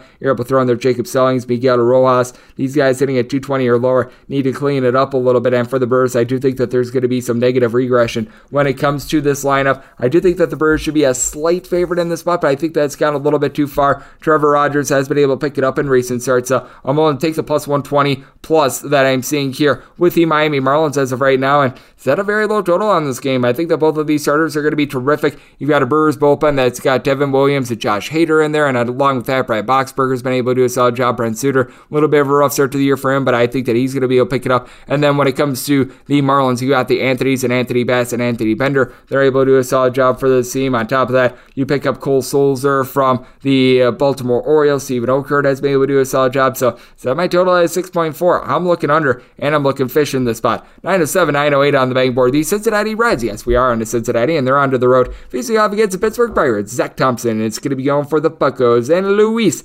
Castillo is going to be on the bump for the Reds. The Reds are finding themselves anywhere between minus 115 and minus 120. Meanwhile, with the Buccos, they walked a plank to anywhere between even money and plus 109. 7.5 to 8 is your total on the 7.5. Over anywhere between minus 115 and minus 120. Under is anywhere between even and minus 105. On the 8, under is minus 115, and the over is minus 105. And here's a rarity. I'm looking at the Cincinnati Reds here. Set them as a minus 121 favorite. You've got Luis Castillo now back in the fold. Got to figure that he's going to be a little bit more limited than normal with regards to his pitch count. First start of the season, went up against the Milwaukee Brewers, went four and two thirds innings in that start, did wind up allowing three runs, so nothing great, nothing terrible, but wound up having five strikeouts. I like the overall stuff that he wound up having in that start, and for Zach Thompson. After last year, he was actually very good with the uh, Miami Marlins while he was with the Marlins. Wound up posting up 324 ERA is a little bit of a hybrid starter slash reliever. This year it has not been great. He's got a 708 ERA. He has not necessarily been allowing overly too many deep balls, four home runs in 20 and a third innings, certainly not great, but more concerning to me is the 10 walks in 20 and a third innings. That has not been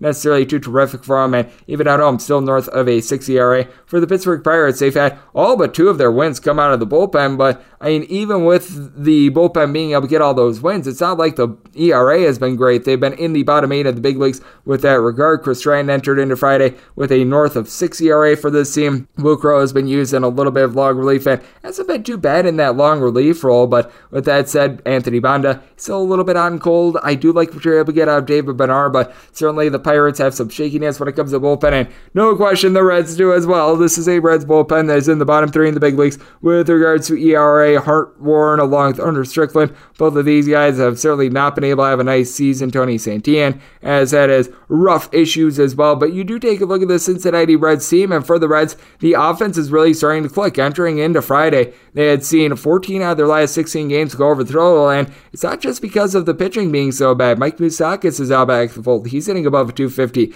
Love what I'm seeing out of Tyler Stephenson. He's hitting north of a 325. He has been able to do a nice job being able to put back to ball with nearly a 400 on base. Brandon Drury entered into Friday, having been able to hit six home runs thus far this season. Taylor Naquin is starting to get on base along with Albert Almora Jr. So seeing some signs of brightness there. And then for the Pittsburgh Pirates, got a pair of guys, Ben Gamel along with Brian Hayes at the top. They're hitting above a 300 for the team. Michael Chavis has been able to hit right around a 260 as well. Daniel Vogelbach. They've moved him out of the leadoff spot because, well, you don't want to have a big giant whale up there at the leadoff spot for obvious reasons, but he's been able to hit five home runs. He's hitting right around 250, so that's been nice for the team. The bottom of the lineup with guys like a uh, Michael Perez and Jack Suwinski leaves a little bit of something to be desired, though, and I do think that Luis Castillo is going to be able to win in the starting pitching matchup. Both of these bullpens, they are a little bit rough, but I do think that Thompson is going to look a little bit better in this start.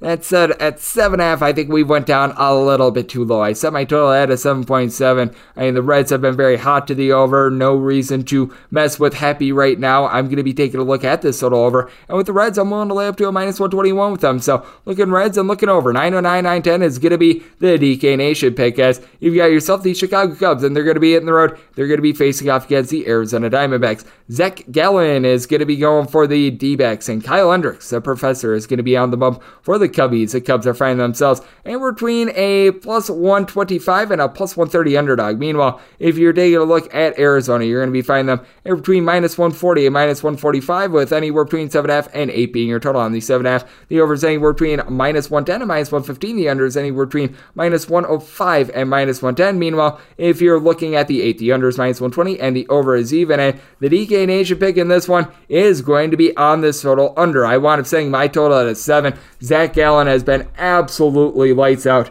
for this Arizona Diamondbacks team all season long, and the Professor Kyle Hendricks always does have a little bit more demonstrative home and road splits throughout his career. But you take a look at what the Professor has been able to do this season, and he has actually looked relatively solid on the road, wound up being able to get a little bit of a last minute start in his last time out against the San Diego Padres and was terrific. Eight and two thirds innings scoreless back on Monday. So that is a very good sign for the team. And you take a look at Kyle Hendricks thus far this season. I mean, I know that it's a relatively small sample size, but you take out that bad first start in his last two, he's went 15 and two thirds innings and I believe given up one run. So that has been very solid for this Chicago Cubs team. And you do take a look at the Cubs and their offense themselves. It's been thrown out of whack a little bit because they wound up having that just absolutely massive 21 run game that they wound up putting up against the uh, Pittsburgh Pirates a little bit earlier in the season. But you take a look at what they've been able to do on the road this season, and it's not necessarily terrific entering into Friday. This is a Chicago Cubs team that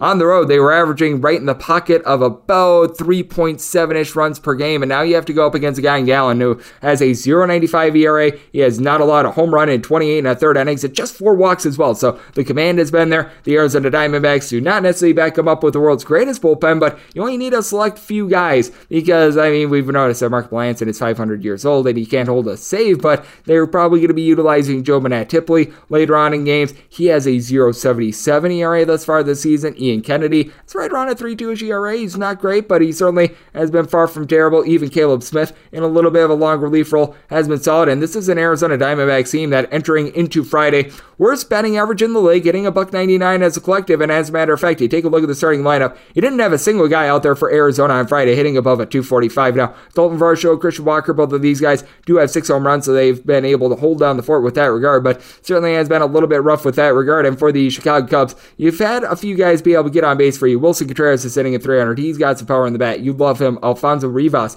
has been able to hit right around 290. So that has been solid. And Ian Happ, nearly a 400 on base, but he expected a little bit more out of some of these guys like a Patrick Wisdom, Jason Heyward, Rafael Ortega, all in between a 222 and a 235 with Wisdom. He's got five home runs, but I mean, his strikeouts per at bat rate since the beginning of last season is actually worse than that of Joey Gallo's. He leads the league with that regard. And for the Chicago Cubs, I'm not going to go out here and say that this is a bullpen that is absolutely lights out and one that you can just completely hang your hat on, but someone like a Scott Effross has been halfway decent for this team. Mychal Givens, I'm not going to say that he's given you greatness, but at the same time, he's not terrible. This is a team that's right around 13th in the league with about a 346 ERA entering into what you wound up getting on Friday. So I do think that they're going to be able to hold down the fort, and I think that it's going to be an almighty struggle for both of these teams. The Diamondbacks entered into Friday with over 70% of their home games going under the total, and I think that that trend is going to be continuing. So DK Nation pick is going to be on the under in this spot. And when it comes to Arizona Diamondbacks, I did wind up saying them as a minus 143 favorite. It's a little bit close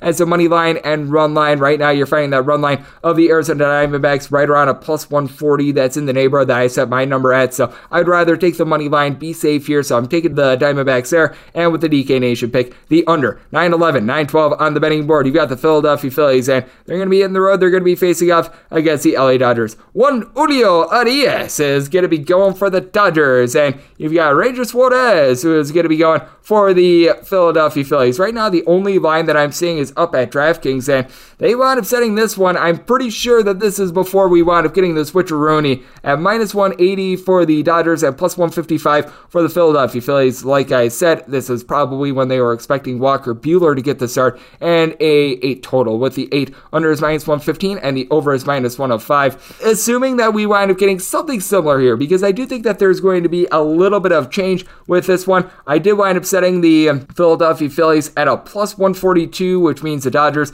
are minus 142. So anything of a plus 142 or greater, I'm going to be willing to take a shot here on Philadelphia because you do take a look at what you're going to be able to get of this team, and I think that they're going to be able to do a halfway decent job of being able to get to Mr. Julio Urias. Uh, you take a look at him ever since the end of last season, and he wound up having most of his wins on the road.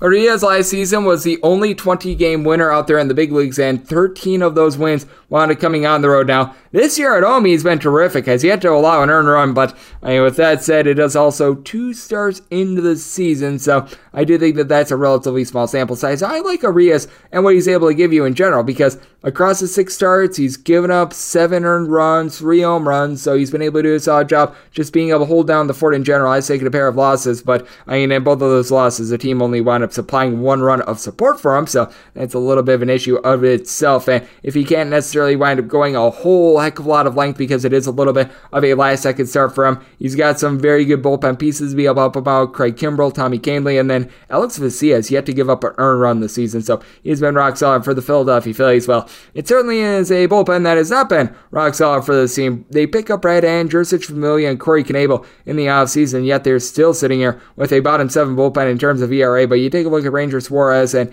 I feel like he's been the victim of bad luck this season. He was the starter when Alec wound up having that three error game, and you take a look at his last start against the Seattle Mariners on the road, six scoreless innings. It was his best start of the season. Walks have been a little bit of an issue for him. He's given up right around 3.7 ish walks per nine innings. Swing and miss stuff is down a little bit, but feels like he's starting to hone in a little bit more. And for the Philadelphia Phillies, this is a lineup that is able to get very active, and they're able to do a good job of being able to put bat to ball. Bryce Harper and Kyle Schwarber entering into Friday.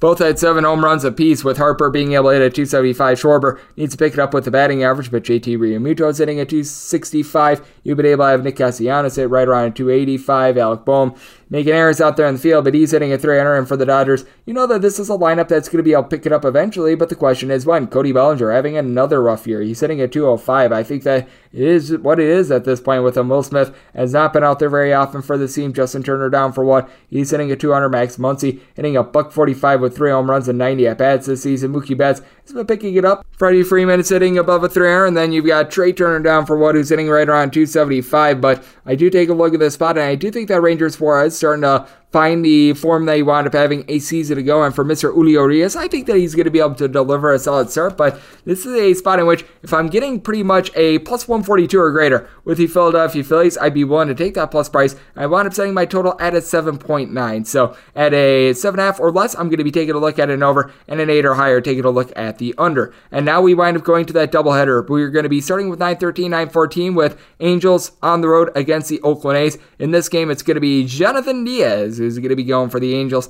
and then Bob Blackburn is going to be going for the A's. And then after this one, we're going to go 925, 926, which is a game that is currently off the board. But with that said, I did wind up making the Oakland A's in this spot because right now you've got numbers up on this game. You don't have numbers up on game two. I want to making the Oakland A's a plus 122 underdog, and with the Angels, you're finding them in the neighborhood of about a minus 115 to a minus 117. And then if you're looking at the A's, you're going to be finding them right around a plus 105 to a plus 107, with 7.5 to 8 being your total. On the 7.5, over is minus 120, the under is even. On the 8, the under is minus 120, and the over is even. And in this spot, I'm willing to lay up to a minus 122 with the Angels. So I'm going to be looking to back them. With Paul Blackburn, he's actually looked significantly better this year than he has a season ago. So that is something that the A's are able to feel relatively solid about buck 74 ERA, 26 strikeouts in 31 innings. You gotta feel like there might be a little bit of regression because he is giving up seven half hits per nine innings. You take a look at what wound up happening with him a season ago. He wound up posting up a 587 ERA. Now he was much better at home than he was on the road. 844 road ERA, 403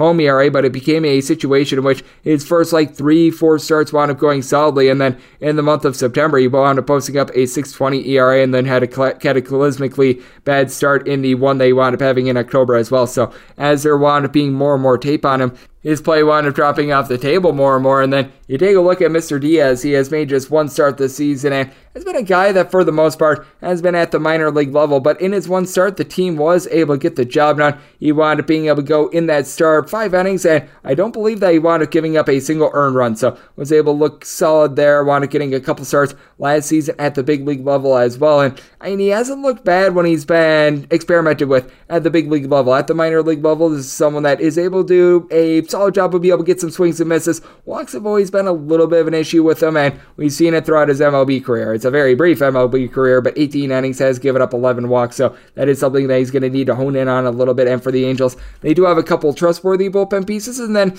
after that, there's a big drop off as Ryan Tepera, Aaron Loup, along with Raisel Iglesias are terrific, but then Jimmy Herget, along with someone like Mike Mayers, these are guys that have been relatively brutal for the team. But you also take a look at the Oakland A's, and what's really brutal is the way that this team has been hitting this season going into Friday.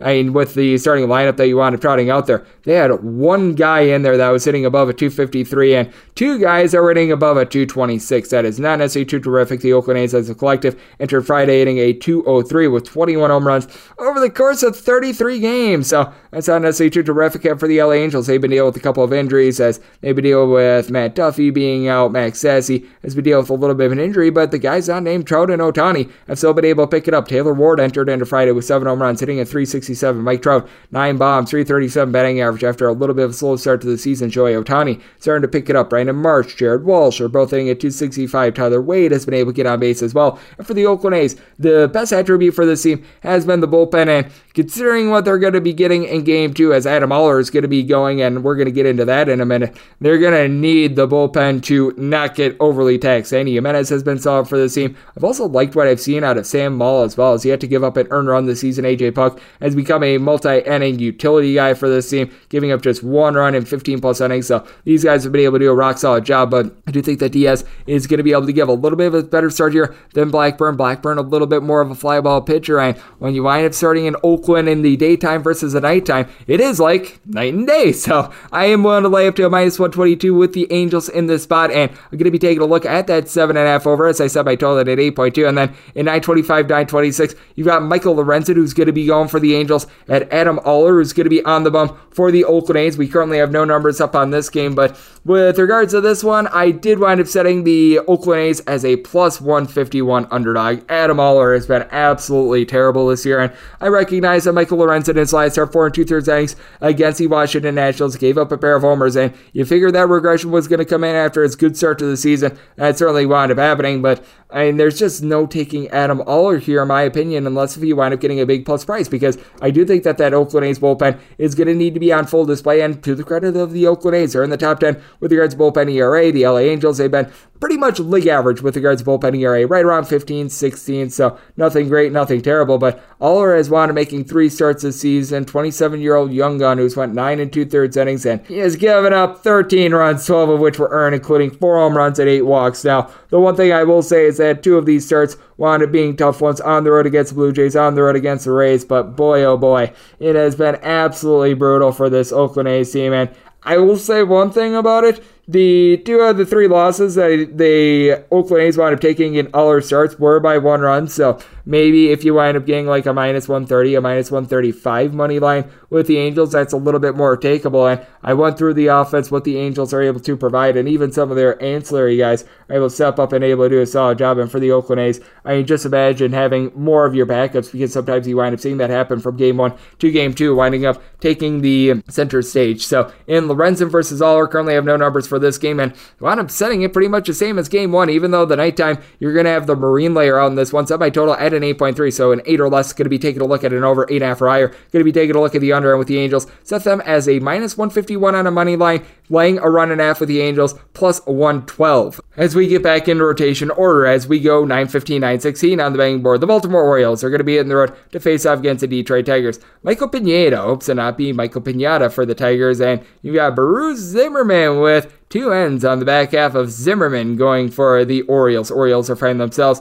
anywhere between even money and plus 107. Meanwhile, if you're taking a look at Detroit, you're going to be finding them anywhere between minus 115 and minus 127 half is your total. Over is minus 115, and the under is minus 105. Want to make it Pineda and company a minus 133 favorite with Michael Pineda. He's been a little bit up and down in recent years, but has always been able to do a solid job with regards to the walks, giving up right around 2.3, 2.4 walks per nine innings ever since he wound up getting to Minnesota after things were a little bit nightmarish while he was in New York. And then you do take a look at the flip side and what you're able to get of the Baltimore Orioles. And to the credit of them, the offense has been able to pick it up a little bit more. You've been able to have couple guys like a Trey Boom Boom Mancini be able to get on base for you. He's right now hitting for the team right around at 280. Anthony Santander sitting right around 240. A little bit of pop in the back. Even Jorge Mateo sitting at 250. And I really like what you're able to get out of Cedric Mullins. Really rough start to the season now, hitting at 270. Ryan Mountcastle has been out of the fold the last few days, but you take a look at the bottom of the line of Chris Owings, Kelvin Gutierrez, along with Robin Chirinos, Anthony Bemboom, Rougned Odor, all these guys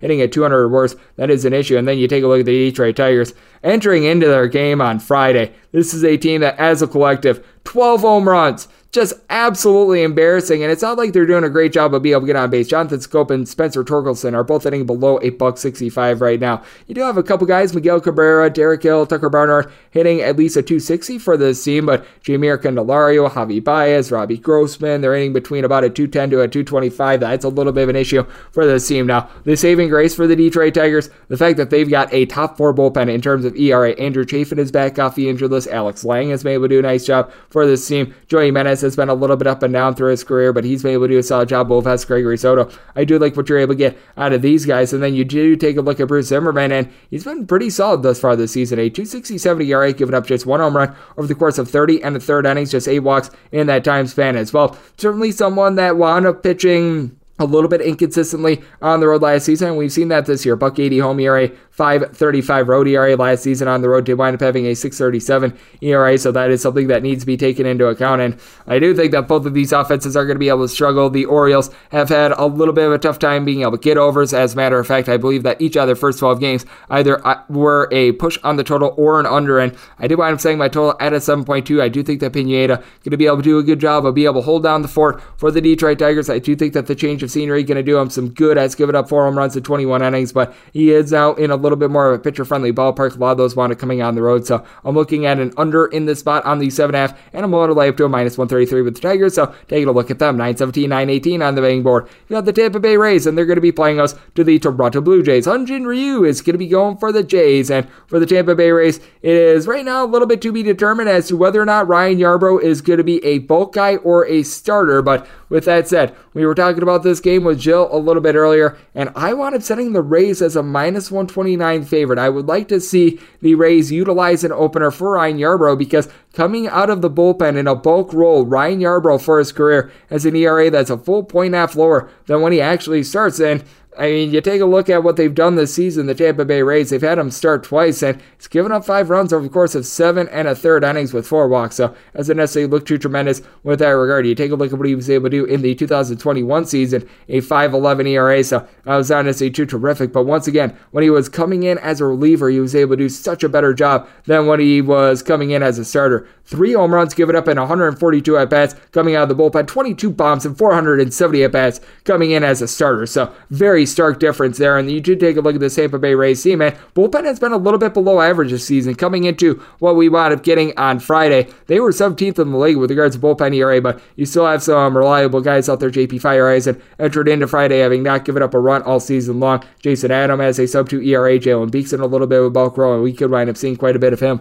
He's got right around 215 ERA, even though then for the Toronto Blue Jays, Jordan Romano has actually been one of the better shutdown closers out there in the big leagues. They wind up blowing a save, I believe, against the Yankees, but by and large has been reliable. But guys like Trent Thornton, Trevor Richards that you rely upon for a little bit of length, they have not necessarily been there. And for Hyun-Jin Ryu, yeah, in two starts this season, a 13.50 ERA. Didn't wind up doing a whole heck of a lot of rehab. His last start wound up coming on the 16th of April. So it's been a situation in which Hyun-Jin Ryu, even if you wind up going back to last season, didn't necessarily look so great. So a little bit of a jury's out situation there. And when it comes to the Toronto Blue Jays, it's been shocking to see the offense not putting up as many runs as they have been able to because they've got the worst batting average with men in scoring position in all the big leagues. I mean, it's a team that's able to get on base. George Springer sitting about at 280 for this team. Going into Friday, seven home runs. You've got Vlad Guerrero Jr. going into Friday, seven home runs, hitting about at 285. He's been able to do a solid job. Alejandro Kirk is hitting at 270. Santiago Espinal at 265. But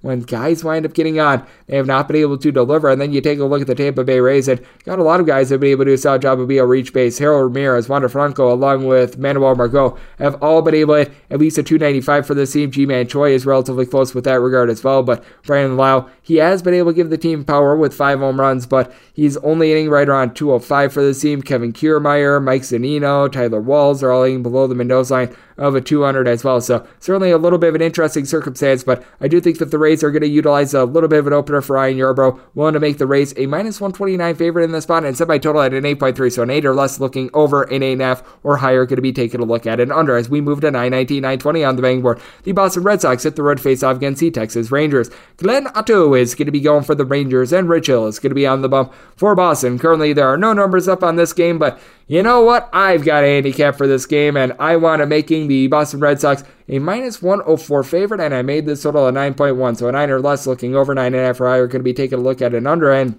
the reason why I do like the Boston Red Sox in this spot is because Rich Hill has actually been able to give you a couple halfway decent starts. Now, this is assuming that it is actually going to be Rich Hill because I know that he's been going through a couple concerns as well. If it winds up being a bullpen game for the Red Sox, I wouldn't be downgrading them too much. It would be a case in which I would probably be taking a look at the Red Sox as maybe a very slight underdog because there are rumors of giving a little bit of a younger guy a start in this spot, but we are assuming that it is going to be Rich Hill here. And with Hill, I mean, you take a look at it, a 286 ERA has given up two home runs in 22 innings. It certainly has been far from terrible for him. Last start wound up being on the 5th of April, so he does need to be a little bit more clear to be able to come back in this game. I believe that he was on the COVID injured list, but last three goes of it for Rich Hill, four to five innings, and every one of them has not given up a single run, so he has looked very solid there. And then you take a look at Glenn Otto, wound last year having a north of 9 ERA. It was really, really bad, but thus far this season, he's been able to hold down the fort. Runs or fewer given up in each out of his three starts, has been given out a couple too many free passes, six walks and 14 in the third innings, but certainly has been able to do a good job of being able to get some swings and misses, 12 punch outs in that time span. Really do like his stuff. And then for the Boston Red Sox, but a little bit surprising to take a look at the offense because you got a couple guys that are really firing all cylinders. Rafael Devers, who had 38 home runs last season, he's hitting above a 300. Xander Bogaerts hitting above a 335. JD Martinez is hitting right around 300. But then Alex Verdugo, Trevor Story, Franchy Cordero, Jackie Bradley Jr., Kike Hernandez, only a 220 or lower. That's an issue. I mean, you expect it out of Jackie Bradley Jr., but the other guys, not so much. And then you take a look at the Texas Rangers. Marcus Semien has been about as useful as a poopy flavored lollipop. Going into Friday, hitting a buck 65 with no home runs. I mean, that is not living up to that contract right there. Adolis Garcia, Cole Calhoun, Willie Calhoun, Andy Ibanez, all at 220 or lower. That's not helping out the team. And for the Texas Rangers, entering into what you wound up getting on Friday, you wound up having one guy with a batting average above a 243, and that's Jonah Heim. So that has been an issue. Now, Corey Seager has been able to do a nice job being able to put bat to ball seven home runs thus far this season. And for the Rangers, they probably have the Red Sox a little bit outgunned with regards to their bullpen. Joe Barlow, a sub 2 ERA this season. You've been able to have John King come in and give you some good innings. Matt Moore is starting to see a little bit of regression, sub 3 ERA for him. I think that that's going to rise to Garrett Richards. He just does not belong on a big league roster at this point, but Dennis Santana has been able to do a nice job. And then you take a look at the Boston Red Sox. Kutter Crawford is someone that is highly unreliable when it comes to being able to give the team a little bit of length. But with that said, you certainly have been able to get a little bit out of Erikazu Satomona, but Austin Davis has been a little bit unreliable. Garrett Whitlock is someone that, when it comes comes to him now being a starter, that takes away from the bullpen as well. So they have to mix and match with that regard as well. So that's why a nine or less, I'm going to be taking a look at an over nine and a half or higher to the under and made the Red Sox a minus 104 favorite. 921, 922 on the betting board. You've got the New York Yankees, and they are going to be facing off with the Chicago White Sox as Dallas Keuchel is going to be going for the White Sox, and one Jordan Montgomery is going to be going for the Yankees. Yankees are finding themselves as a favorite, anywhere between minus 140 and minus 145. Meanwhile, you've got a plus 125 to a plus 130 on the Chicago White Sox. 8 to 8.5 is your total on the 8.5. Under is minus 120, and the over is even. On the 8, over is anywhere between minus 110 and minus 115. The under is anywhere between minus 105 and minus 110. And I mentioned it with our good buddy Joe Gallant. One of my favorite fades right now is that of Dallas Keuchel because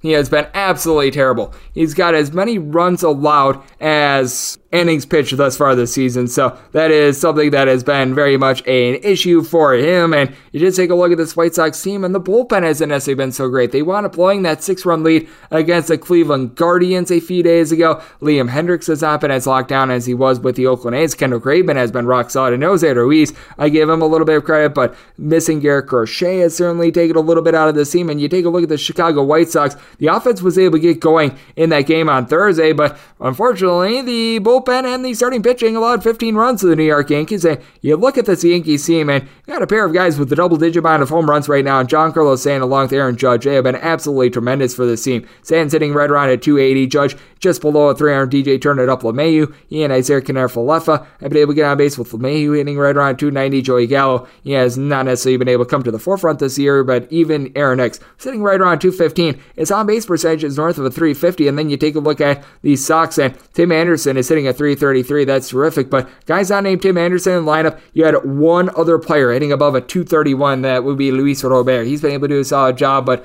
Jose Abreu, along Gavin Sheets, AJ Pollock, Leury Garcia, Josh Harrison, Reese McGuire, all these guys entering into Friday hitting at 215 or lower. That's just unacceptable. They do have Yoan Moncada back in the fold, but Eloy Jimenez being out, that's an issue. And for the Yankees, this is a top five bullpen in terms of ERA. Jonathan Loáisiga has been a little bit shaky this year, but Aroldis Chapman, ever since he wound up giving up a few walks to the Blue Jays a few weeks ago, he has been nails. Chad Green has been terrific. Michael King is able to give you multiple innings, sub 2 ERA. Wandy Peralta has been amazing out of the bullpen. Clay Holmes has really been able to do a solid job as well. And then you take a look at Jordan Montgomery. Home and road splits last season. On the road, he had pretty much the same ERA that he wound up having at home. So he's a guy that's able to hold down the 4 290 ERA thus far this season. Two home runs, five walks allowed in 31 innings. So he's been rock solid. Meanwhile, Dallas Keuchel, 686 ERA. So not a lot of faith there. I think that this is a game that's going to be going over because the Yankees are going to be doing a lot of the offensive firepower all by themselves. And when it comes to the Yankees, we want to lay up to a minus 147 with regards to the money line. If you're taking a look at the run line right now,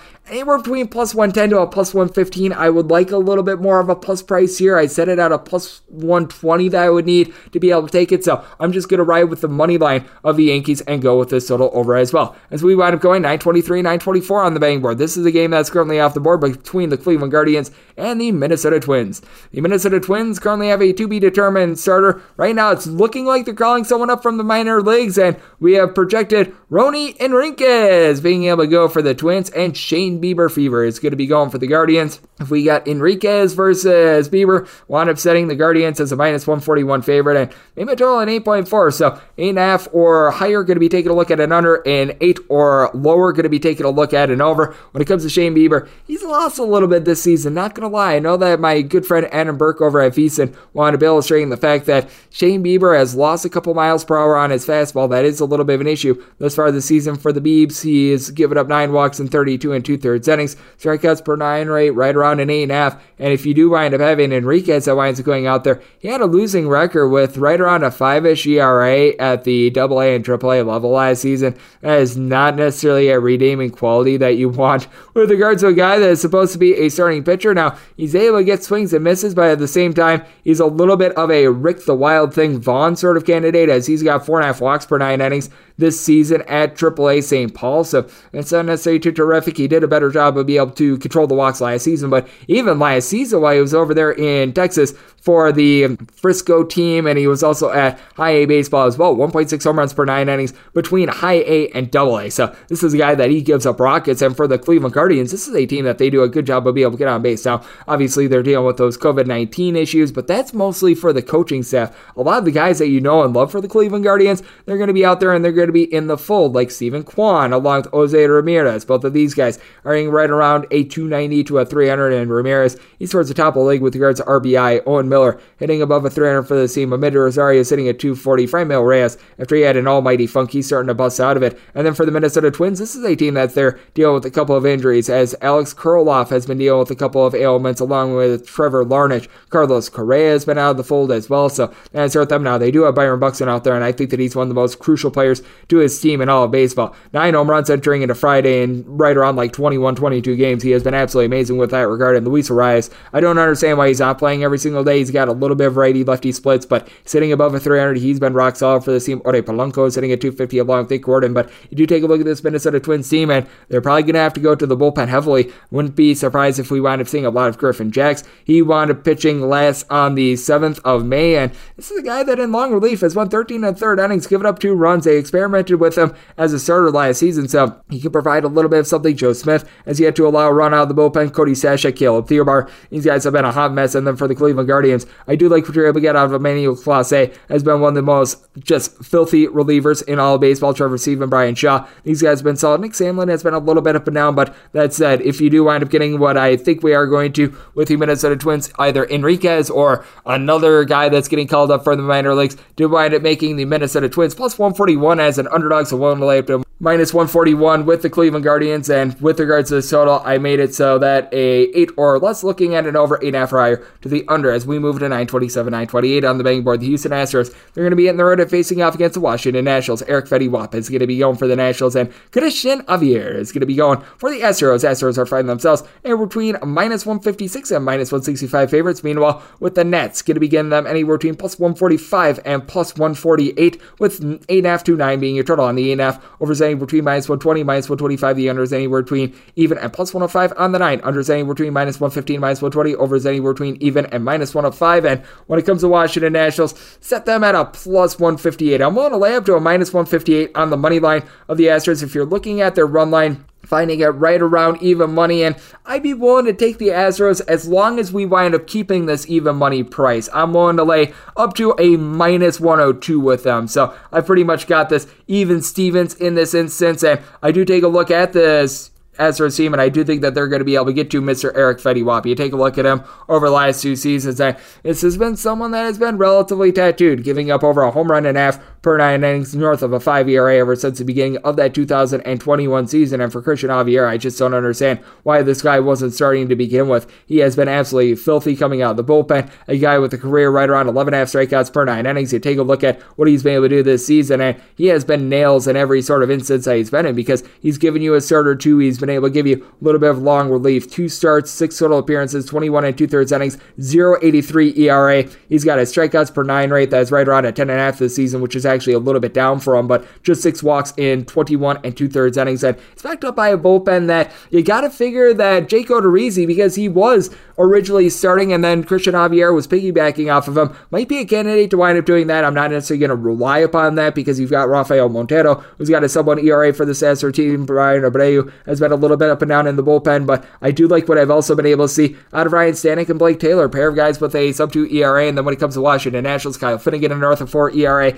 You've been dealing with an injury to Sean Doolittle, so he's doing very little for you. And it's a Washington Nationals team that they had to dip into their bullpen yesterday because, well, you wound up having Josiah Gray get destroyed for six runs. So that was not necessarily too terrific. And this is an Astros lineup that it looks to be back in full fourth. Jose Altuve, now you go above a 250, got his sixth home run of the season yesterday. Alex Bregman is out hitting with a north of 350 on base. Michael Brantley, 280 batting average. Kyle Tucker is hitting at 250. So those are good signs, even with Martin Maldonado continuing to be a dead bat. And then when it comes to the Washington Nationals, you've got a couple guys that have been able to do a great job of being able to get on base. As you've got Cesar Hernandez, Maikel Franco, along with Keibert Ruiz. All these guys are in between a 260 to a 275. Juan Soto has been able to supply some power. He's got eight home runs and 11 RBI. So can someone get on base and turn those solo home runs into anything other than solo home runs? Josh Bell hitting about a 350 with a 440 on base. That has been solid. But Lane Thomas, Alcides Escobar, Victor Robles, these guys at the bottom of the lineup hitting a 220 or lower has been bad, and Nelson Cruz, he's hitting right around a buck 75. So this is a spot in which I am going to be willing to take the Houston Astros on the run line. And with regards to my total, I set it at a 9.4. I really like the way that the Astros have been able to hit, and got a couple guys at the top of the lineup for the Washington Nationals who've been solid with that regard as well. So looking at the over, and I'm going to be taking a look at the Astros on the run line as long as I'm getting even money or better. 929, 930 on the betting board. The Seattle Mariners are going to be in the road face off against the New York Metropolitans. Chris As the hook, line, and sinker for the Mets. And you've got George Kirby who's going to be on the bump for Seattle. Total on this game is 7.5. The under is anywhere between minus 115, minus 120. Over is anywhere between even a minus 105. If you're taking a look at the Mets, anywhere between minus 160 and minus 165 is your price. Meanwhile, with the Mariners, anywhere between plus 140 and plus 155. And I want to make in the Mets minus 178 on the money line. If you're looking at the run line, you're getting that anywhere between a plus 125 to a plus 130. I want to making it to where pretty much a plus 110 or greater. I was willing to take a shot here, so I'm going to be one to ride with it, especially with the Seattle Mariners not playing as many one-run games this season because the bullpen has been a little bit shaky. Drew Steckenrider right now is a north of a 3 5 ERA this season. He was very reliable for the team last season. Paul Sewald has been a little bit up and down for the team. Diego Castillo has just been an absolute hot mess. He's right now staring at an ERA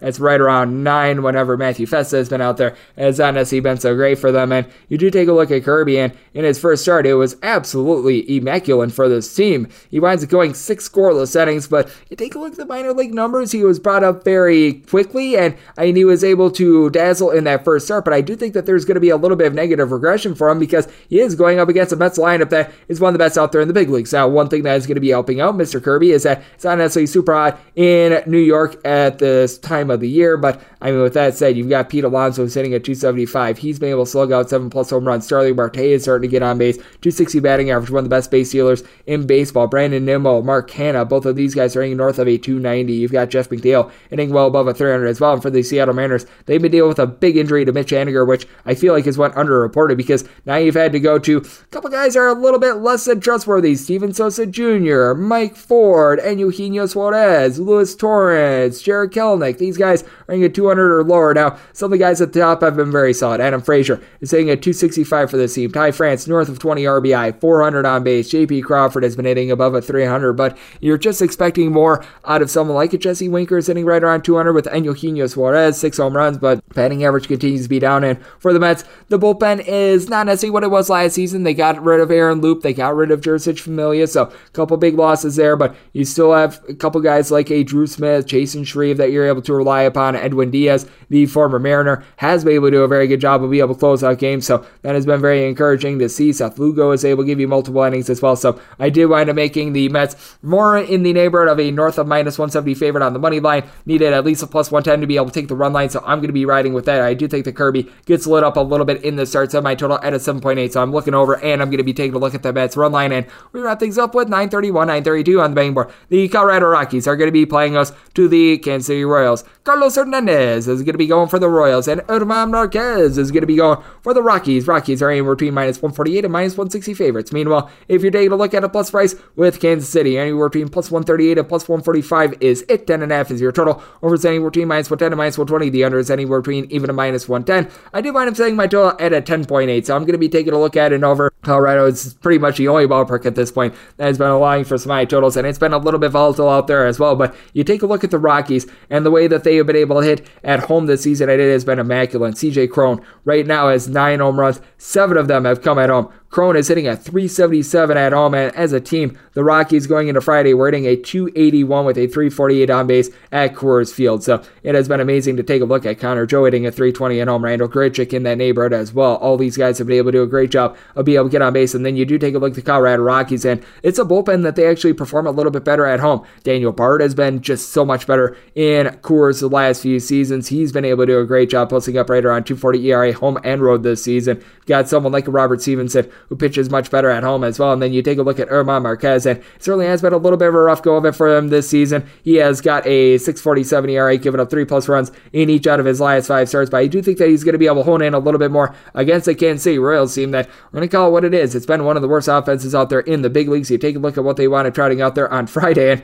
they had one guy with a batting average above a 240, and that would be Andrew Benintendi. Salvador Perez has been able to give the team five home runs, but he Carlos Santana, along with Michael A. Taylor, Nicky Lopez, Whit Merrifield are all hitting a 220 or lower for this team. It looks like you're going to be dealing with Ed Olivares, dealing with a little bit of an injury for the next few weeks. Adalberto Mondesi has been able to stay healthy, and for the Royals, the real shocking part has been how bad the bullpen has been. I expected a lot more out of Josh Staumont this season. He's got a 450 ERA. It's been a case in which Joel Payamps has been utilized a little bit too much. Taylor Clarke is someone that's come in and held down the fort a little bit more for this team, a sub 2 ERA. But because the Royals starters have been just so poopy this year, it has not been great. And you take a look at Carlos Hernandez, he has been a poopy starter. 715 ERA in five starts has won 22 and two thirds innings, going five innings or more just once this season, giving up at least three runs in every one of his starts. And it's not like he's giving up deep balls. Two home runs given up in 22 and two thirds innings, but he has given up 12 walks in this time span, only gotten 10 strikeouts. When you give up a lot of contact and you wind up playing at Coors Field, it is typically not going to go well for you with the Rockies.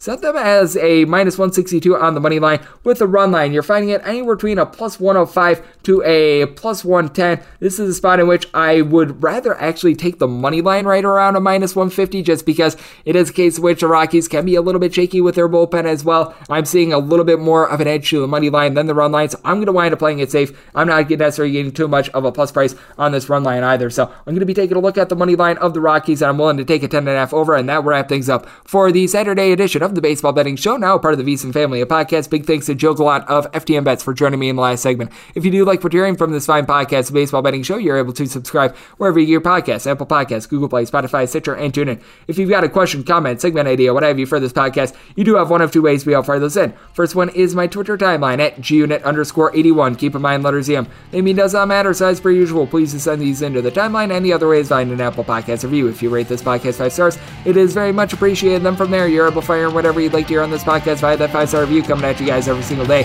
throughout the baseball season, and that means I'm coming at you once again tomorrow. Thank you so much for tuning in.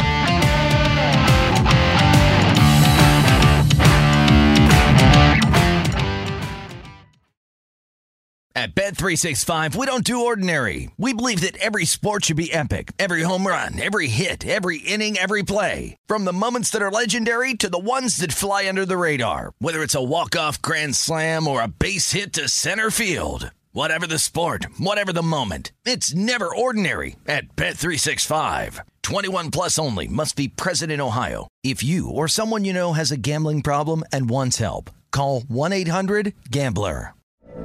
From BBC Radio 4, Britain's biggest paranormal podcast is going on a road trip. I thought in that moment, oh my God, we've summoned something from this board.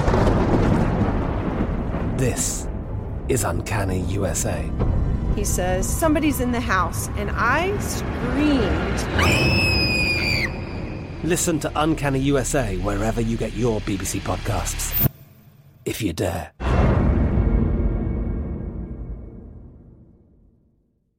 Xfinity has free premium networks for everyone this month, no matter what kind of entertainment you love. Addicted to true crime? Catch killer cases and more spine-tingling shows on A&E Crime Central. Crave adventure? Explore Asian action movies on Hi-YAH. Searching for something extreme? Check out skating, snowboarding, and more on Fuel TV Plus, the global home of action sports. And find crowd-pleasing bops on iHeartRadio's Hit Nation playlist. There's new free shows and movies to love every week. Say free this week in your Xfinity voice remote. Getting ready to take on spring? Make your first move with the reliable performance and power of STIHL battery tools. From hedge trimmers and mowers to string trimmers and more, right now you can save $50 on select battery tool sets. Real STIHL. Offer valid on select AK system sets through June 16, 2024. See participating retailer for details.